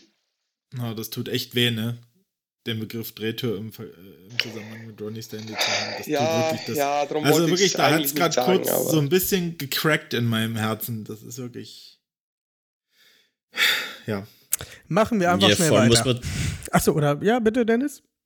Nein, ich wollte nicht, sorry, ich wollte nur ganz kurz sagen, vor allem auch für das, was er kostet. Das ist jetzt immer mehr Thema, was wir in Zukunft auch haben werden. Moses kostet heuer 5,4 Millionen. Das ist, also für das allein ist er wirklich ein- einer der wichtigsten Spieler, Pound für Pound, glaube ich, was den Contract angeht in unserem Team. Ja. Wie man, wie man tatsächlich sogar noch erwähnen könnte, wäre Patrick McCurry. Einfach weil er immer da ist, wenn er gebraucht wird, egal wo. Ähm, und gerade wenn Stanley ausgefallen ist, hat er eigentlich immer ganz solide Spiele gemacht, was äh, Dennis ja auch schon gesagt hatte. Er braucht keinen Star. Für kleines Geld einen soliden Left Tackle und das hat Patrick McCurry in der Situation, die nicht ganz einfach für ihn ist, weil er halt immer sehr, sehr viel rumgeschoben wird, eigentlich auch echt gut gemacht. Muss man einfach, einfach mal zugestehen. Immer wieder mein äh, Offensive Player of the Year, weil er halt einfach alles äh, sehr gut macht. Also alles gut macht. Egal was. Ob es nun Center, Tackle oder Guard oder Fullback ist. Selbst das wird er noch gut machen. Ich würde ihn gerne mal auf Quarterback sehen. Gehen wir weiter zur nächsten Frage. Was erwartet ihr nach der Bye Week von der Offen- Offense? Wo sollten die Schwerpunkte im Training gelegen haben? Olli. Ja, ich habe es vorher schon angeschnitten. Ich würde mir natürlich hoffen, dass die Spieler, die noch Knox hatten, sei es jetzt ein Ronnie Stanley, sei es ein Odell Beckham, der wieder etwas angeschlagen war, ein Russell Bateman kämpft etwas mit Verletzungen rum, dass die natürlich wieder fit sind. Und wie gesagt, jetzt kommen natürlich etwas schwierigere Gegner. Und man hatte eine Woche länger, sich darauf einzustellen, wie man Mark Andrews irgendwie ersetzt, vor allem bei Third Down. Es ist ja der absolute Go-To-Guy. Und was ich mir halt auch wünschen würde, das war etwas, was ich in den letzten Wochen immer wieder gepredigt habe, sind, das sind eigentlich zwei Dinge. Erstens, dass man Keaton Mitchell noch stärker mit einbindet, auch bei Early Downs, ähm, weil er gezeigt hat, er kann auch between the tackles laufen ja, und nicht nur outside. Das ist etwas, das ich mir wünschen würde. Es kommen auch Gegner, das heißt zum Beispiel die 49ers, die gar nicht so stark sind in der Run-Defense, dafür aber einen mehr Bomben-Pass-Rush haben, würde ich behaupten. Und was ich mir halt auch wünschen würde, dass man vielleicht andere Antworten auf Blitzes hat als Screens. Dieses zu Todesscreen, also wie gesagt, es waren natürlich auch sehr gute Screens dabei, aber es ist oft einfach schon sehr predictable. Und da würde ich mir wünschen, dass man vielleicht, keine Ahnung, wie man es gegen die Chargers gesehen hat, in der ersten Halbzeit immer wieder übers Lance arbeitete, die bei, keine Ahnung, vier Versuchen, dreimal für First Downs ähm, landeten. Und in der zweiten Halbzeit, ja, visierte oder fokussierte man sich gar nicht mehr drauf, verstehe ich nicht ganz. Ähm, mir schon klar, ist immer einfacher, wenn ich auf der Couch sitze und hier ähm, mächtig schlau bin. Ja. Todd Mocken hat schon mehr über Football vergessen, als ich jemals wissen würd, ähm, werde. Aber dennoch, das sind so, so Pain Points, die mir zumindest als Fan in den letzten Wochen aufgefallen sind. Dennis, selbe Frage. Ja, vielleicht beginnen mit einer Sache, wo man weiß, wo dran gearbeitet worden ist. Lamar Jackson hat sich ähm, sehr intensiv jetzt über diese zwei Wochen mit seinen Receivern ähm, auch abgesprochen, hat gemeinsam trainiert, um dort die Chemistry-Bild zu erhöhen. Das ist, denke ich, sicher eine wichtige Sache. Wo ich mir wünschen würde, hätte ich auch zwei Sachen, was mir sehr, sehr wichtig wäre. Das erste ist, ein bisschen an der Mentality zu arbeiten. Das ist für mich war vieles, ähm, viele von diesen Meltdowns, die wir eben wieder gesehen haben, manche haben in, in Losses geendet, manche ähm, zum Glück nicht. Es war dann oft einfach so, dass die Offense ähm, teilweise am Anfang extrem gut ausgeschaut hat in der Partie und plötzlich ausgeschaut hat wie, ja, bisschen besser als die Steelers Offense und teilweise auf einmal ist nichts mehr gegangen dann auf einmal. Und das ist äh, schwer zu sagen, es kann ja nicht am Talent liegen. Also die, die, die Offense hat enormes Talent. Wir haben mit, mit Jackson jemanden, der aus jeder Situation eigentlich was machen kann. Insofern sehr, sehr unverständlich für mich, wieso es dann diese Meltdowns immer wieder gibt und die müsst, müsste man abstellen. Ich glaube, die Defense, auf die wird Verla äh, Verlass sein im Laufe der Saison. Und ich hoffe halt, dass daran gearbeitet worden ist, dass das aufgearbeitet worden ist, dort auf Spurensuche, auf Fehlersuche gegangen äh, worden ist, um das vielleicht ein bisschen ähm, zu beheben. Das wäre nämlich aus meiner Sicht eine sehr, sehr wichtige Sache. Und eine zweite wäre es, dass man äh, Lamar Jackson das ganze Playbook etc. noch mehr in Blut übergehen lässt und ihm noch mehr, ähm, da, davon ausgehend, noch mehr Freiheiten an der Line of Scrimmage gibt weil auch wenn es oft ein Nachteil ist, dass Lamar Jackson eben seine Gewohnheiten und seine Präferenzen sowohl was Plays, Routen als auch Receiver bzw. Passempfänger angeht, hat, das kann man auch zu einem positiven ähm, nutzen, ihm da mehr Freiheiten zu geben, lässt ihn mehr komfortabel werden und gerade beim Schweizer Taschenmesser aus Gold, wie es Lamar Jackson ist, einfach so enorm gefährlich ist, wäre das natürlich noch mehr. Und Todd Monken hat das ein bisschen forciert, aber ich denke, das könnte man durchaus noch mehr forcieren und ich hoffe, dass auch daran als in dieser äh, Zeit gearbeitet worden ist. Ähm, Benno, du hast die Frage gestellt. Erzähl uns was dazu. Ähm, ja, die Jungs haben jetzt schon einiges äh, zusammengefasst. Ähm, ich, ähm, ja, kann da eigentlich nur mitgehen. Ich glaube, ich habe heute irgendwas gelesen ähm, von, nee, Quatsch. Ich habe, ähm, ich weiß gar nicht, oder hat Olli das von, ach, nee, Quatsch, der Olli hat das vorhin, glaube ich, gesagt, äh, in irgendeinem Zusammenhang, dass die Ravens wahrscheinlich jetzt in dem äh, Schedule, der uns noch übrig bleibt für den Rest der Saison, wahrscheinlich doch ein bisschen Pass-heavier spielen werden. Ähm, und klar, da fehlt es auf jeden Fall. Und ähm, Chemie ist ganz wichtig.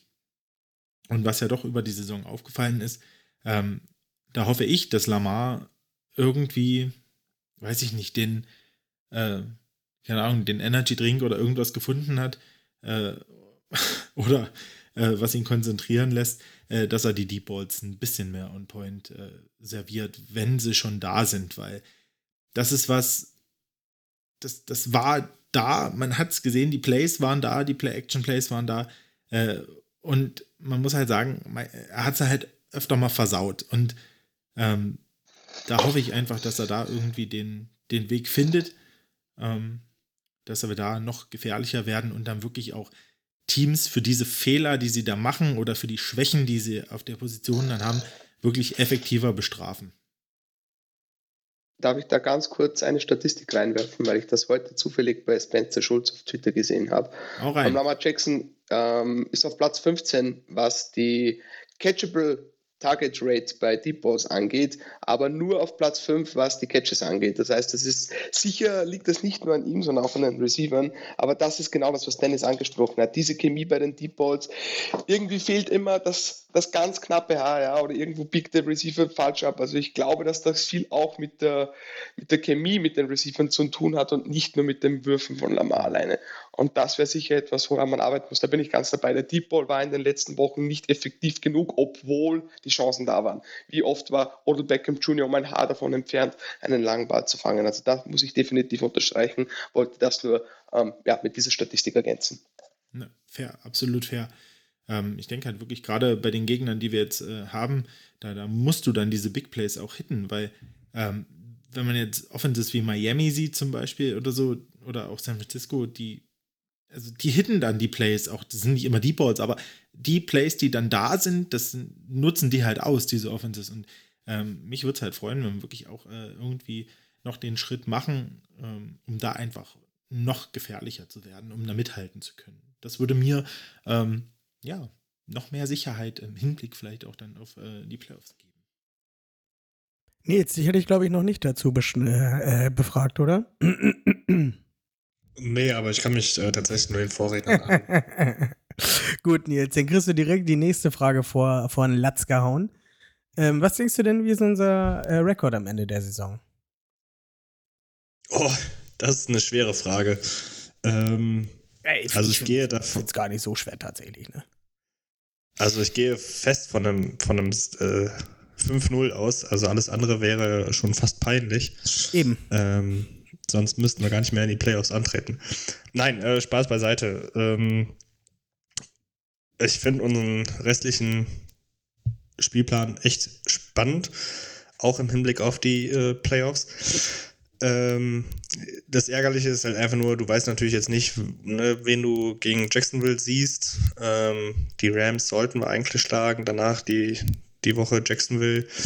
Ob mit Trevor oder ohne Trevor, das äh, steht natürlich noch in Stern. Aber worauf ich mich natürlich tierisch freue, sind diese zwei Spiele gegen die 49ers und gegen die Miami Dolphins. Das wären zwei so, super, super, super äh, Top-Spiele. Ähm, Gerade das Spiel gegen die 49ers, die in meinen Augen im Moment das kompletteste Team in der NFL sind, ähm, zeigt, wo wir im Moment eigentlich wirklich stehen.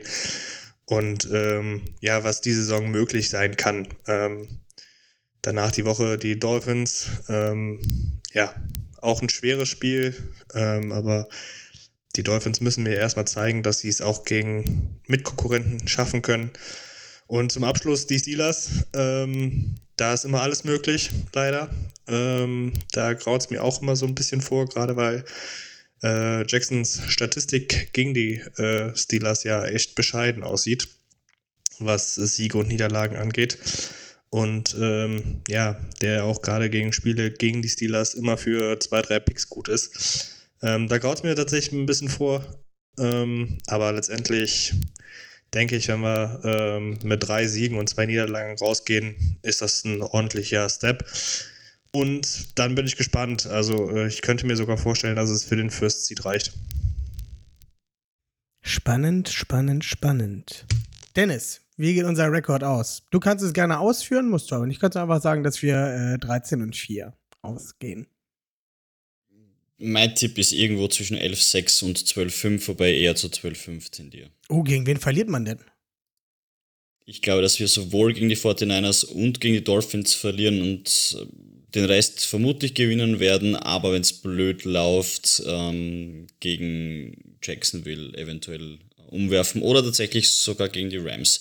At Jacksonville ist immer so tough für Baltimore, das tut mir jetzt immer schwer. Es wirkt so, als wäre Trevor Lawrence vermutlich fit. Es wirkt ein bisschen so wie ein Trap-Game und wir haben schon äh, gegen schlechtere Gegner heuer verloren, gegen drei schlechtere Gegner, um genau zu sein. Ich glaube nur nicht, dass wir aktuell die Mentalität in der Offense haben, gegen die 49ers zu bestehen. Ich glaube nicht, dass wir die Firepower in der Offense haben, mit einer Dolphins Offense aktuell Head-to-Head -head zu gehen.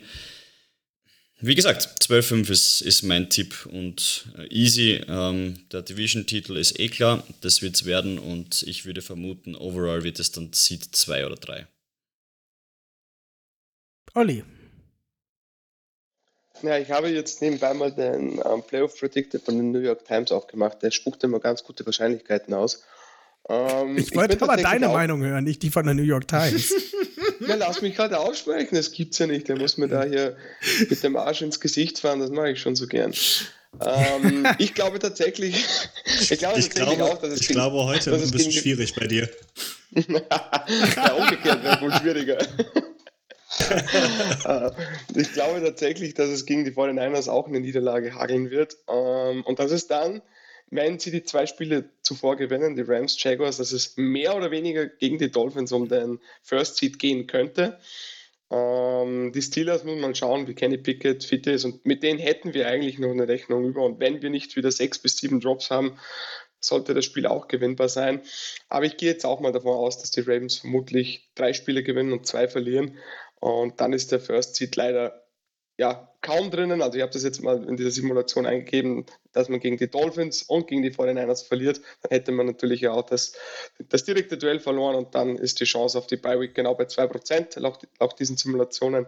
Aber natürlich würde man ein, ein Wildcard-Game hosten und die Division gewinnen, wenn man denn mit 3 zu 2 aussteigt. Ähm, und ich glaube daher auch, das wird es wohl werden, dieses, dieser 12 zu 5 Rekord. Ähm, es sind einfach noch sehr viele Mannschaften drinnen, die hier wirklich die Bye Week reichen können, auch wenn die Chiefs nicht so stabil sind wie die letzten Jahren und die Dolphins, da gehe ich schon auch mit, noch große Gegner schlagen müssen, würde ich trotzdem behaupten, dass die Dolphins Defense um so viel besser ist als noch zu Beginn der Saison, alleine wegen Jalen Ramsey und die Offense einfach nach wie vor auf Record Pace ist, dass ich glaube, dass Miami tatsächlich den First Seed für sich beanspruchen könnte. Aber wie gesagt, vielleicht haben wir wirklich hier in Week 17 mehr oder weniger das Spiel um Platz 1 in der AFC. Benno, du nochmal, bevor ich meinen Hot Take raushaue. Ähm, ich sag, wir verlieren nur in San Francisco. Den Rest werden wir gewinnen. Und es ist auch ganz wichtig, dass wir in San Francisco verlieren, weil ähm, wir dann quasi schon eine Blaupause für den Super Bowl äh, uns zurechtlegen können, wo wir sie dann äh, richtig fertig machen. Übrigens, die New York Times. Weil das sagen, können wir gut, San wir- Francisco in Super Bowls fertig machen.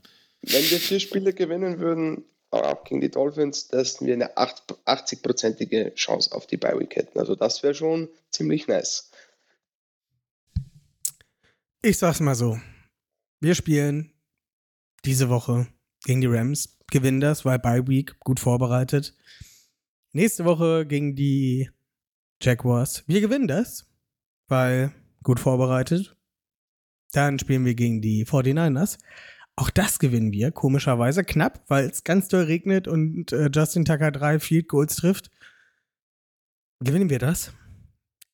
Und Week 17 geht es denn darum, die Dolphins, die die Woche davor gegen die Cowboys knapp verloren haben.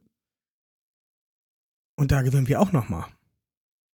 Und haben damit sozusagen den First Seed sicher. Und dann kommt wieder das Gute der Ravens und die sagen dann halt, okay, letzte Woche spielen wir gegen die Steelers, Tyler Huntley wird starten. Und da holen wir uns noch eine Niederlage mit rein, werden den First Seed trotzdem claimen, weil wir diese Vierer-Serie nach der Bye Week haben oder Sechser, wenn man die anderen Spiele mit dazu nimmt, werden den First Seed claimen und noch eine Bye Week dazu haben, beziehungsweise zwei Bye Weeks, weil wir ähm, in Week 18 schon sozusagen den Spot des Number One Seeds sicher haben. Zuerst gehört bei mir. Schreibt das auf. Gut. Da sind sie alle still, weil sie genau wissen, dass ich recht habe. Wir machen weiter Ja, mit. wir warten, dass du es dir aufschreibst. Ja, ich kann ja nichts aufschreiben. Hier ist ja, meine Technik ist auch hier im Eimer. Es ist schon 23 Uhr am 4., 24. Juli. Ich habe mir bestimmt irgendein Virus oder so einen Scheiß eingefangen. Mann. Naja, Außerdem gewinnen wir gegen die Steelers in Woche 18, das hatten wir schon mal mit Archie Free. Ja, das stimmt. Okay, dann halt äh, gewinnen wir auch Woche 18, verlieren einfach gar nicht mehr bis zum Super Bowl. Wie wär's denn damit? Pro Bowl Quarterback Tyler Huntley. Ja. Dieses Jahr wieder. Gut, Season Awards. Ähm, wir haben uns, oder Benno hat fünf Stück runtergeschrieben. Zwei Drittel Season Awards. Die zwei. Drittel, zwei Drittel Season Awards. Wir haben den MVP, wir haben den Offensive Player of the Year, den Defensive Player of the Year, den Rookie of the Year und den Comeback, Comeback Player of the Year soll das sein oder was soll das sein? Comeback Player of the Year. Comeback Player of the Year. Comeback? Player. Of the Year. Gut, Benno, du hast damit angefangen. Du kannst die gleich mal alle raushauen. Und äh, da du bessere Technik hast als ich, kannst du die direkt mal dazu aufschreiben, weil mich das ja mal interessieren würde, wie sich das denn zum Ende der Saison nochmal sozusagen denn widerspiegelt mit unseren Aussagen. Boah, jetzt muss ich ja auch noch schreiben. Ja. Was hat er jetzt gemacht? So. Fangen wir mal an. MVP. Most Valuable Player. Pff, Lamar Jackson. Gut. Müssen wir nicht weiter drüber reden, ist klar. Jo. Ähm, Offensive Player of the Year. Ha. Tue ich mir schon schwerer. Ähm, Zayful Flowers. Flowers? Zayful Flowers. Okay. Ähm, Defense Player of the Year. Kyle Hamilton. Oh. So. Rookie of the Year. Say Flowers? Das war Zay Flowers. F -f -f -f Flowers. F -f -f -f Flowers. Ähm, und äh, der Comeback Player of the Year mache ich mir auch einfach Lamar Jackson. Benno, ich gebe das einfach mal alles an dich weiter jetzt hier. Ich gehe mal eben aufs Klo. Klo mal. Okay, äh, starten wir doch einfach mal beim Dennis. Wie sieht's bei dir aus? Okidoki. Ja, MVP Lamar Jackson sollte sich äh, ja, nicht anders verhalten. Offensive Player of the Year Tyler Linderbaum ist für mich tatsächlich der stabilste und der einzige, der auf seiner Position neben Lamar Jackson, denke ich, auf, einer, auf einem Elite-Elite-Level in dieser Saison spielt. Nicht flashy, aber diese Awards sollte man nicht immer nur einen flashy Player vergeben. Defensive Player of the Year, I wanna say Kyle Hamilton, weil Kyle Hamilton einfach so ein nicer Dude ist, aber muss sich an Roquan Smith geben, weil er einfach single-handedly die ganze Defense äh, so viel besser macht. Aber very honorable mention, Kyle Hamilton, Rookie of the Year, Say Flowers, ähm, kein Thema. Ähm, Comeback Player of the Year, da äh, bei mir ähm, Lamar Jackson schon MVP ist, äh, Michael Pierce.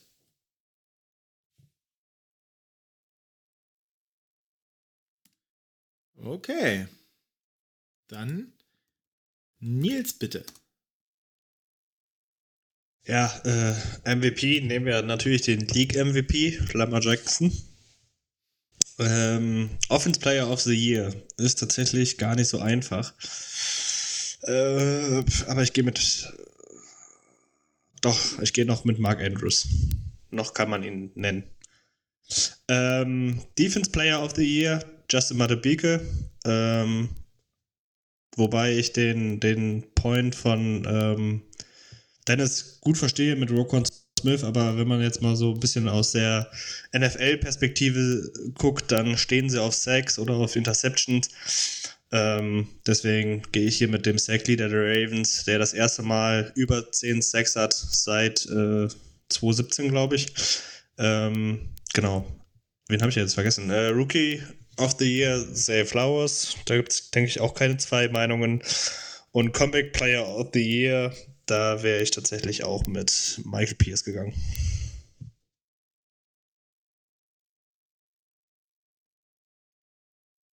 Okay, Olli. Your turn. Ja, keine weitere Kommentare zum MVP. Kann in den meisten Fällen auch nur der Quarterback sein und vor allem, wenn er so spielt. Offensive Player of the Year ähm, bin ich beim Dennis. Ich hätte auch tatsächlich Tyler Linderbaum gesagt, weil der meines Erachtens der einzige Spieler ist, der neben Lamar Jackson in den Pro Bowl gewählt werden wird. Defensive Player of the Year gibt es für mich eigentlich auch die zwei, drei schon genannten Kandidaten. Ich gehe jetzt aber auch einfach mit Kyle Hamilton, weil ich glaube, so variabel wie der eingesetzt wird, sei es im Slot, sei es als Blitzer, sei es im Man Coverage gegen Titans oder auch gegen Receiver wie Jalen Guyton, wie wir gesehen haben. Auch wenn uh. ein, ein ganz bekannter Radiomoderator aus Baltimore meint, er spielte nicht wirklich flashy, so ein Bullshit, unfassbar. Also alleine die letzten Wochen, was Kyle Hamilton abgerissen hat, ist absolut absurd. Und ja, wenn wir in der Defense sind, wäre das ein Spieler, der mich, es würde mich nicht wundern, wenn der im Pro Bowl ist, weil das ist All-Pro-Niveau, was der momentan spielt. Aber ich verstehe natürlich auch die Argumente für Rocco Smith oder auch für einen Justin Madubuke.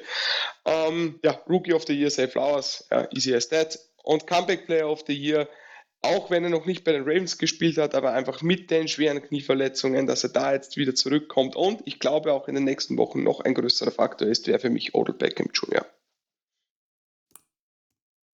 Okay. Na, Malte, austoilettiert? Ich muss doch das Mikrofon unmuten. Na klar. Ich stehe schon, äh, schon seit zehn Minuten wieder hier. Ist halt das Problem, wenn man so lange Folgen hat ne, und so viel trinkt zwischendurch. Ganz fürchterlich. MVP Lama Jackson.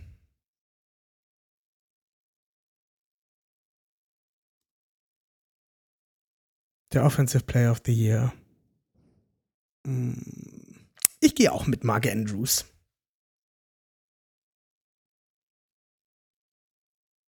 Defensive Player of the Year muss ich nicht weiter zu sagen. Wir wissen alle, wen ich liebe. Liebe Kyle. Ähm, Rookie of the Year, They, uh, they flow, Flowers. Und Comeback Player of the Year. Hm. Gibt es da irgendwas Cooles? Was man da nehmen kann? Clowny, auch wenn er nicht bei den Ravens das Comeback hatte. Das Career Comeback, das er da macht, oder das Career hier finde ich schon auch beeindruckend. Naja, oder Calvin Neu, der ist auch von der Couch zurückgekommen. Ja, auch schön. die besten Comeback-Stories. Sie waren scheiße und sind jetzt wieder gut.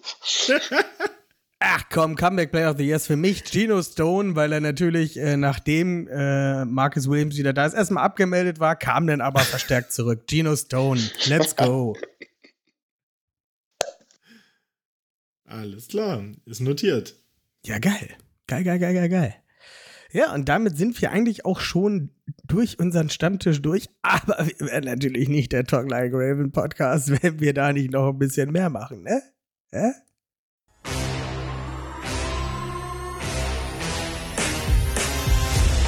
Ravens Game Day Preview.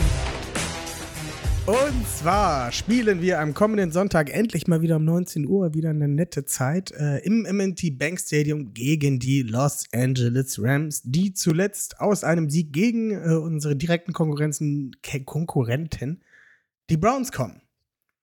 Und äh, es ist zu zweit schon immer sehr schön, darüber zu sprechen, aber mit wie viel Spaß können wir denn hier überhaupt umgehen mit fünf Leuten? Ich frage es mich ganz ehrlich, kriegen wir das hin? Ganz bestimmt. Ähm, wir überlegen mal ganz scharf, äh, wie wir das am besten angehen. Und ich muss mir mal eben kurz meine, meine Line-Ups aufrufen. Und dann starten wir ganz einfach mal mit der offensiven Seite der Ravens. Und ähm, stelle dann natürlich die Frage an unser äh, Supermind aus äh, Westdeutschland, Nils. Wie wollen die Rams eigentlich Keaton Mitchell stoppen? Und mit welchen Spielern? Gar nicht. Damit habe ich gerechnet. Äh, ja, das Run-Game der Ravens ist halt Ähm. stark. Äh, was, die Defense der Rams ist noch so ein bisschen, ich sage, ich nenne es mal in der Erfindungsphase. Er hat mir mal die Spieler angeguckt. Also bis auf äh, Aaron Donald sind da jetzt nicht so viele hochrangige Namen. Ähm, ja, wie wollen die unser Running Game stoppen jetzt? Das, das, aber da sind wir wieder an einem Thema, ähm, und das soll jetzt wirklich nicht arrogant klingen, aber letztendlich ist es wie jedes, jedes Spiel. Letztendlich sind die Ravens selber schuld. Oder äh, letztendlich kommt es selber auf die Ravens an, was sie machen. Also theoretisch gesehen sollten sie ähm, die Defense dominieren. Du sagtest schon, da ist jetzt noch nicht so viel Qualität unterwegs äh, auf der defensiven Seite, wobei ich tatsächlich von der defensiven ähm, positiv überrascht worden bin, weil ich tatsächlich gedacht habe, die wären schlechter ähm, vor der Saison. Ähm, aber letztendlich, wie gesagt, ist wie gegen die Chargers. Da habe ich eigentlich auch gedacht, die, die Ravens sollten da eigentlich locker mit der Offense durchlaufen können und haben sich am Ende tierisch schwer getan. Aus verschiedensten Gründen. Äh, aus, ja, Coaching-Perspektive hat man sich da total verkalkuliert. Und ähm, das wäre halt so ein Spiel, wo ich äh, wieder diese Sorge habe, dass man da nicht äh, mit der Ernsthaftigkeit rangeht, ähm, die es für so ein Spiel braucht. Ähm, da gibt es extrem viel Stolpergefahr aus offensiver Sicht. Ja, äh, das ist halt die alte Leier, sag ich mal. Und ähm, ich frage dann da mal direkt Dennis, was denkst du, werden wir da eher mit dem Run-Game rauskommen oder starten wir direkt voll mit unserem Passing-Game durch? Und äh, vor allem, wer wird dann sozusagen da die Macht für die Ravens sein? Ist es ja Tight End, Heavy oder gehen wir doch mehr auf die Wide Receiver? Na, grundsätzlich muss man sagen, die Defense von den Rams ist zwar unbekannt, ist aber eigentlich Middle of the Pack, was ähm, die Run-Defense ähm, angeht. In, in der Liga bisher zumindest. Ich denke, dass wir verstärkt tatsächlich den, den Run dieses Mal sehen werden. Es funktioniert sehr, sehr gut. Ich glaube auch, dass es notwendig sein wird, dass das Spiel in gewisser Weise auch die Zeit zu kontrollieren.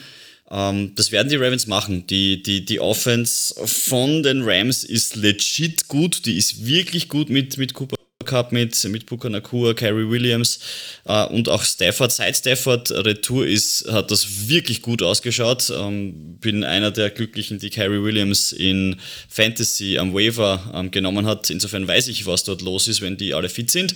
Das heißt, halte diese, diese Offense vom Feld weg und halte deine eigene Elite-Defense frisch. Ich denke, wir werden viel über das Run-Game sehen.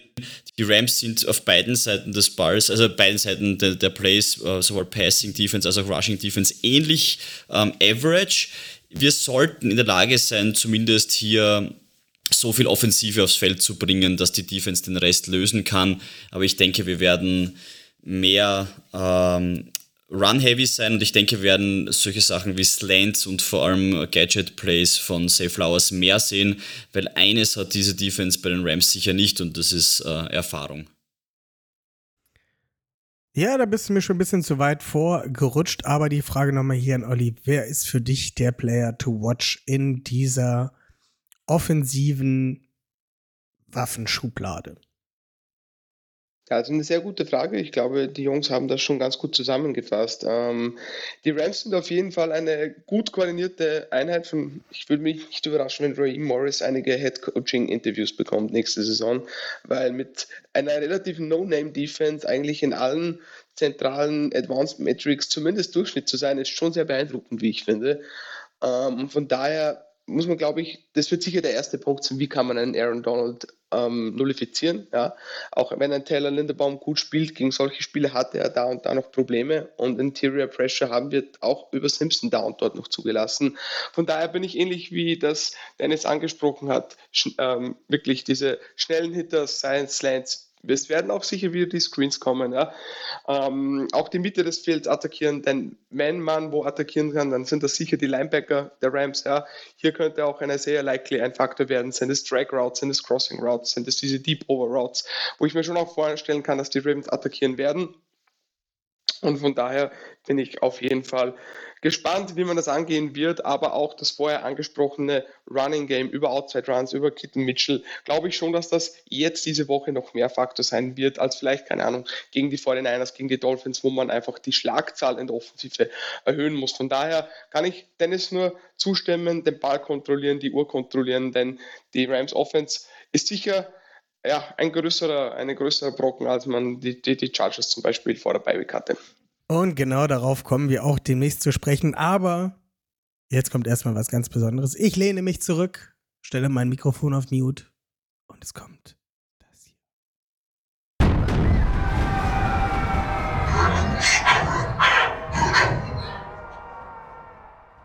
Let's go, Benno. Uh, Trench Battle. Oh, ich will mich gar nicht so auslassen heute, ähm, weil wir ja so viele sind. Ähm, interessant, interessant. Ich habe mich mit den Rams ehrlich gesagt nicht so extrem viel beschäftigt bis jetzt. Muss aber natürlich im Trench Battle, wenn wir auf unsere Offense-Seite gucken und auf die Rams Defense Front sehen, ähm, kommen wir an Aaron Donald nicht vorbei. Ohne Frage, das ist der Spieler, der äh, viel Beachtung bekommen wird, wo ähm, gerade in, in der Interior Line wahrscheinlich viele Double Teams ähm, ja, auf ihn gehen werden. Ähm, da braucht man, glaube ich, nicht drüber reden. Das ist immer noch äh, einer der äh, dominantesten Defensive Tackles, äh, Schrägstrich Defensive Ends äh, in der 3-4, ähm, die wir in der Liga haben. Ähm, das ist ein Key-Faktor. Ähm, für mich weiterhin noch zu nennen ist gerade auf der Edge-Position Rookie Byron Young ähm, bei, den, bei den Rams. Ähm, ist ein Drittrunden-Pick aus diesem Jahr von Tennessee. Der hat sich dort wirklich etabliert, ähm, legt gute Pressures auf, ähm, hat auch schon ein paar Sacks. Ich weiß gar nicht viele, aber es, äh, ich habe auf jeden Fall mitbekommen, dass er schon äh, einigen Mal, äh, eins, zwei, drei des Öfteren mal zugeschlagen hat. Ähm, ansonsten in der Mitte auf Nose Tackle äh, Bobby Brown, der dritte, ähm, 21er Viertrunden-Pick von äh, Texas AM äh, hat sich in dieser Defense äh, festgespielt. Das ist genau ähm, seine Position, die Nose-Tackle-Position. Ähm, und daneben noch Jonah Williams. Das wird hier so ein bisschen als Front von PFF auch aufgeführt. Ähm, ich denke, Aaron Donald, darüber werden sie versuchen, Matchups zu kreieren. Ich denke, sie könnten auch mal über Stunts versuchen, gerade auch Donald vielleicht auch mal ein Matchup gegen Stanley zu bringen. Ähm, oder eben gerade ihn auch ein bisschen mehr gegen Simpson äh, auf Simpson anzusetzen. Ähm, der wird auf jeden Fall dann Hilfe brauchen. Ähm, das wird spannend. Insgesamt denke ich aber, dass trotzdem unsere Line im Run-Game dominieren kann und im Pass muss man wahrscheinlich dann ähm, auch ein bisschen, ja, dieser Gefahr von Aaron Donald und auch von dem Byron Young, äh, ja, wie soll ich sagen, äh, entgegenwirken. Und ähm, ja, wird die dann vielleicht auch ein paar Mal doppeln oder dann doch auch mal mit Patrick Ricard irgendwie auf Außen ähm, ja, sich in äh, Pass Pro Unterstützung holen. Wenn wir die ganze Nummer mal umdrehen, dann haben wir über unsere Defense Line schon oft genug gesprochen. Ähm, auch ein Broderick Washington hatte äh, im letzten Spiel äh, endlich mal wieder ein bisschen Time to Shine. Ähm, ich glaube, die Op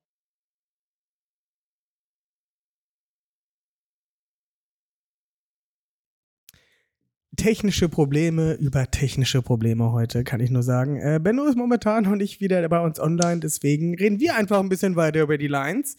Ähm, wer von euch traut sich zu, äh, über die Rams D-Line weiter zu erzählen?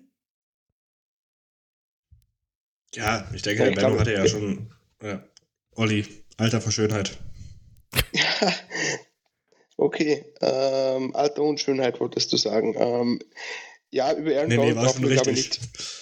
über Aaron Donald brauchen wir nicht mehr zu viel sagen. Ich glaube, den kennt jeder. Ähm, die Namen sind sicher nicht so klingend, aber die T-Line macht, glaube ich, auch einen guten Job. Und da hast du halt den Vorteil, Aaron Donald wird halt sehr oft mit Double Teams versehen. Dann sind halt andere Spieler da, die freien Raum haben. Und Benno hat einen schon angesprochen. Das ist der Rookie Byron Young von Tennessee, der sehr athletisch ist, ja, der, glaube ich, richtig gut spielt.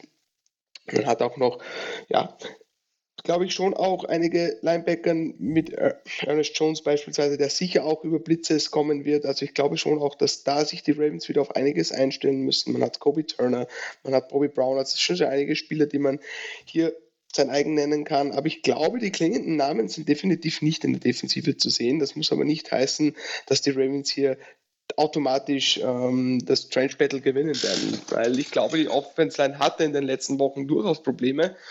Ähm, währenddessen man ja, glaube ich, zu Anfang der Saison sehr, sehr gut spielte, sind in den letzten Wochen doch die ein oder anderen Verletzungen immer wieder zu sehen gewesen. Und da fehlte Slamar teilweise auch an Zeit, teilweise hielt er auch den Ball sicher zu lange. Und von daher bin ich gespannt, wie sich das am Sonntag zeigen wird. Ganz, ganz, ganz, ganz spannend. Wenn wir dann auf die andere Seite gucken und uns mal die Ravens D-Line angucken, wenn ich äh, PFF angucke, dann überkommt mich immer wieder ein Freudestrahlen äh, wenn ich mir unsere Defense da angucke, mit diesen ganzen grünen Farben, finde ich sehr, sehr schön. Ähm, Dennis, wenn du jetzt sozusagen auf die Ravens D-Line guckst und dazu dir die ähm, O-Line der ähm, Rams ansiehst, du hast da ähm, einen Kevin Dodson, der relativ hoch gerankt ist und auch eine gute Saison hat ähm, ein Rob Havenstein ebenfalls nicht verkehrt ist, äh, auch schon einer von der älteren Sorte und eigentlich eine sehr solide Karriere sozusagen schon hingelegt hat.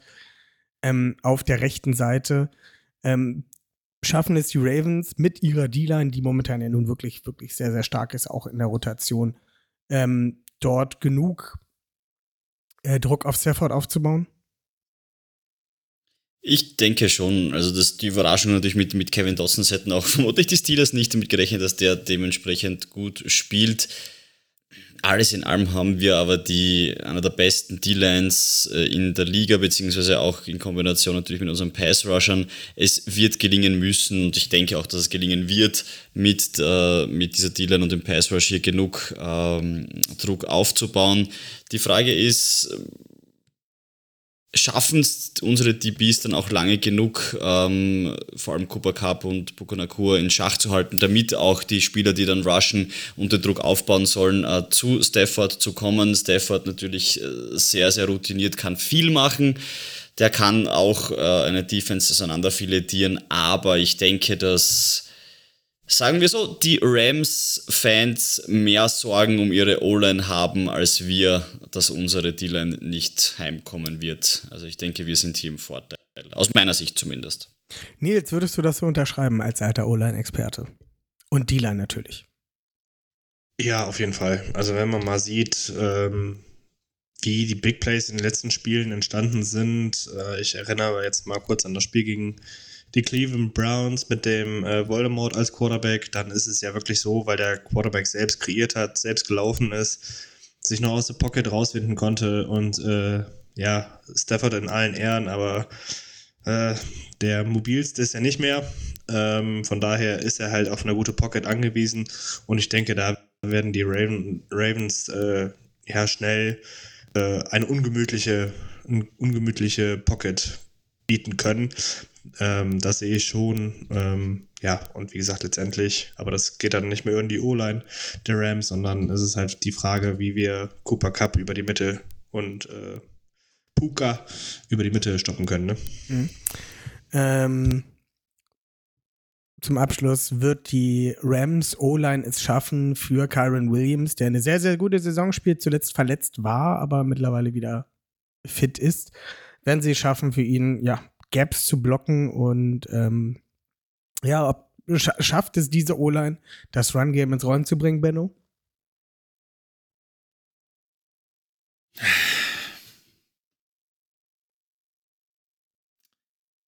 Ich weiß nicht. Ich denke, wenn, dann wird es eher über Outside. Ich denke nicht durch die Mitte. Wenn, dann müssen sie es über Außen probieren. Und da hoffe ich einfach, dass ähm, ja, wir da schneller einen Riegel vorschieben können. Einfach auch mit unserem Speed of äh, Linebacker und äh, mit einem guten Contain. Ähm, also ich denke, dass unsere Defense es schaffen wird, äh, das Run-Game im Zaum zu halten. Spannend, spannend, spannend. Ähm, wir haben es schon angesprochen. Ich habe gerade über Kyron Williams gesprochen, aber die Rookie-Sensation ist im Jahres Buka Nakur. Es gibt einen Cooper Cup. Äh, Tutu Edwin macht seinen Job auch nicht schlecht. Dieses Receiving Squad der Rams ist on fire. Ähm, aber man muss dazu auch sagen, dass die Ravens Defense, wie eben gerade schon gesagt, es leuchtet mich äh, grün und äh, blau bei PFF an. Spielt einfach eine wunderbare Saison. Eine so richtig gute Saison. Mich als äh, defensive-minded äh, Head Coach, wollte ich schon sagen. Äh, Freue mich natürlich immer darüber, wenn die Defense abliefert und kann mich auch sehr über ein 3 zu 0 freuen solange die Ravens äh, Defense dabei abliefert. Ähm, Olli, schaffen wir es mit Brandon Stevens, Marlon Humphrey, wenn er wieder einigermaßen fit ist, äh, Kyle Hamilton, dieses durchaus dynamische Quartett-Trio ähm, zu stoppen? Ja, also hier gibt es jetzt gleich mehrere Faktoren, die, glaube ich, ganz wichtig sind. Du hast schon mal Marlon Humphrey angesprochen. Wenn der wieder fit ist, ist das natürlich eine große Verstärkung für die Defense. Ein zweiter Faktor, ich habe es vorher gerade gesehen, ähm, das Wetter sagte nicht besonders prickelnd in Baltimore am Sonntag. Scheint ziemlich viel Regen und ziemlich viel Wind zu geben. Von daher kann ich es mir schon auch gut vorstellen, dass wir mehr von beiden Mannschaften natürlich übers Laufspiel sehen, weil es natürlich nicht einfach eine High-Flying-Offense aufzuziehen bei so einem Wetter, aber schauen wir mal, wie es tatsächlich wird. Und der dritte Faktor ist, Sean McVay ist halt, ja, mit Kyle oder nach Kyle Shanahan vielleicht der Spieler, der es am besten kann, Mismatches in seiner Offense zu kreieren. Und Cooper Cup in seiner absoluten Wahnsinnssaison rasiert er ja regelmäßig gegen Linebacker und gegen Safeties, weil der immer wieder diese Mismatches generiert. Und da haben die Ravens mit einem Kyle Hamilton auch bis zu einem gewissen Grad, gerade mit Rockon Smith, sicher mögliche Antworten, aber du wirst diese Offense nie hundertprozentig stoppen können. Aber wie jetzt schon mehrmals gesagt wird, es ist sicher ganz, ganz wichtig, Matthew Stafford, ja, das Leben so unangenehm wie möglich zu machen, vielleicht die Pocket nach rechts und links zu spielen. Und ja, wie gesagt, ich glaube, dass ein Kyle Hamilton wie ich vorher auch gerade gelesen habe, der Führende im Pro Bowl Voting auf seiner Position, ja, wohlverdient, ähm, hier wirklich ein X-Faktor werden kann, genau gegen solche Spieler. Aber wie gesagt, diese Offense wirst du nie 100% containen können, aber die Ravens haben gezeigt diese Saison, dass sie eine absolute Elite-Einheit in der Defensive sind. Und von daher glaube ich schon auch, dass wir am Sonntag wieder die Mittel haben, es zumindest so in Zaun zu halten, dass die Offense alle Chancen hat, das Spiel in trockene Tücher zu bringen. Hahaha, ha, ha. full pun intended. Kurze Nachfrage dazu, Olli. Ähm, könnte es sein, dass äh, die Rams sich vielleicht dann Patrick Queen so ein bisschen als äh, äh, als die Plinze in Coverage raussuchen könnten? Ja, das kann natürlich sein. Ähm, haben wir auch jetzt gegen die Bengals beispielsweise gesehen, wobei da auch Roquan sicher nicht sein bestes Spiel hatte. Ähm, ich glaube, die Teams werden es natürlich versuchen, wenn du es kannst, über Wide Receiver mit diesen drei Wide Receiver Sets Linebacker zu attackieren, dann ist auch ein Roquan Smith oder ein Patrick Queen, so athletisch und gut die sind, immer ein potenzielles Mismatch. Ähm, ähm, von daher, ich glaube auch letzte Woche, die Chargers hätten es immer wieder probiert, Patrick Queen zu, zu attackieren, vor allem mit den Running Backs. Da hat es original genau gar nicht funktioniert. Patrick Queen war absolut überragend gegen die Chargers. Ähm, von daher wie gesagt, die Rams sind sicher eine andere Hausnummer, ja, was das Offensive Play Design angeht, was das Personal angeht. Aber ja, natürlich ist das schon ein Button, so gut wie er spielt, ist er natürlich kein Roquan Smith.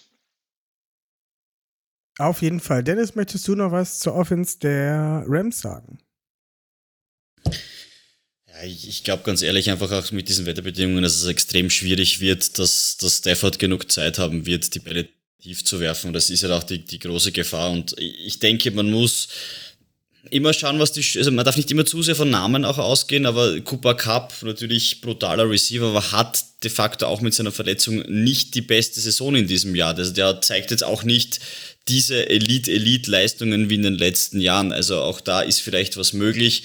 Meine größte Sorge tatsächlich ist Puka Nakur, muss ich ganz ehrlich sagen, weil gerade die kurzen Pässe mit seiner Körpergröße, mit seiner Beweglichkeit, die, die dieser junge Spieler auf jeden Fall hat, gefährlich werden können. Aber wir haben vor allem auch, wenn es dann um dieses Medium Passing Game, Short Passing Game geht, wir haben Spieler, die in der Mitte viel Druck aufbauen und wir haben sie auch immer wieder gesehen, viele Padded Passes, sei es von Kyle Van Noy, sei es von Travis Jones, sei es von Brent Urban etc. etc. Ich denke, es wird schwierig für die Rams Offense, aber es braucht halt einen Ravens Defense Tag, dann sollte dieses Spiel machbar sein. Also ich habe Respekt vor der Rams Offense, aber definitiv keine Angst. Nils, ein abschließendes Wort zu diesem Matchup. Ähm, ja, äh, kann ich mich eigentlich nur den Vorrednern ähm, anschließen. Ist natürlich hier geballte Expertise. Äh, tatsächlich habe ich äh, auch mehr Respekt vor dem Run-Game, auch weil da die äh, Ravens, nehmen wir jetzt mal die Chargers raus, aber auch die, äh, die Spiele davor, da hat schon die, das Gefühl, dass äh, die gegen den Run deutlich mehr Schwierigkeiten hatten als gegen den Pass. Ähm, da glaube ich auch, dass sie ähm, gefährlich werden könnten. Deswegen ist es wichtig, dass wir früh in Führung gehen, um halt einfach das Spiel ein bisschen einseitiger gestalten zu können, dass wir uns mehr auf den Pass konzentrieren können. Ähm, aber ich gehe auch davon aus, dass nach der Bye Week alle ausgeruht, so wie sich das in der Trainings Report jetzt äh, durchliest, ähm, nur Rashad Bateman trainiert nicht, ähm, dass dann äh, ja mit voller Power da gut aus der Bye Week rausgestartet werden kann. Sehr gut, dann wollen wir uns noch mal ein paar ähm, Spielstände von euch anhören. Ähm, ich denke mal, die auf die Predictions werden wir heute mal verzichten, weil es ansonsten doch ein bisschen viel wird gerade und äh, die Zeit rennt. Äh, von daher, Benno, starte doch mal. Wie denkst du, wird das Spiel ausgehen? ähm, ich gehe mit einem 24 zu 13 für die Ravens. 24 zu 13, interessant. Ich muss hier nochmal eben schnell, ich, ich tippe das jetzt mal selber.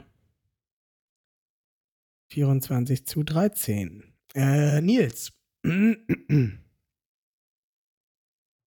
Wie gesagt, ich sage, wir kommen äh, mit voller Power aus der Bye Week, äh, alle fit, 33-10.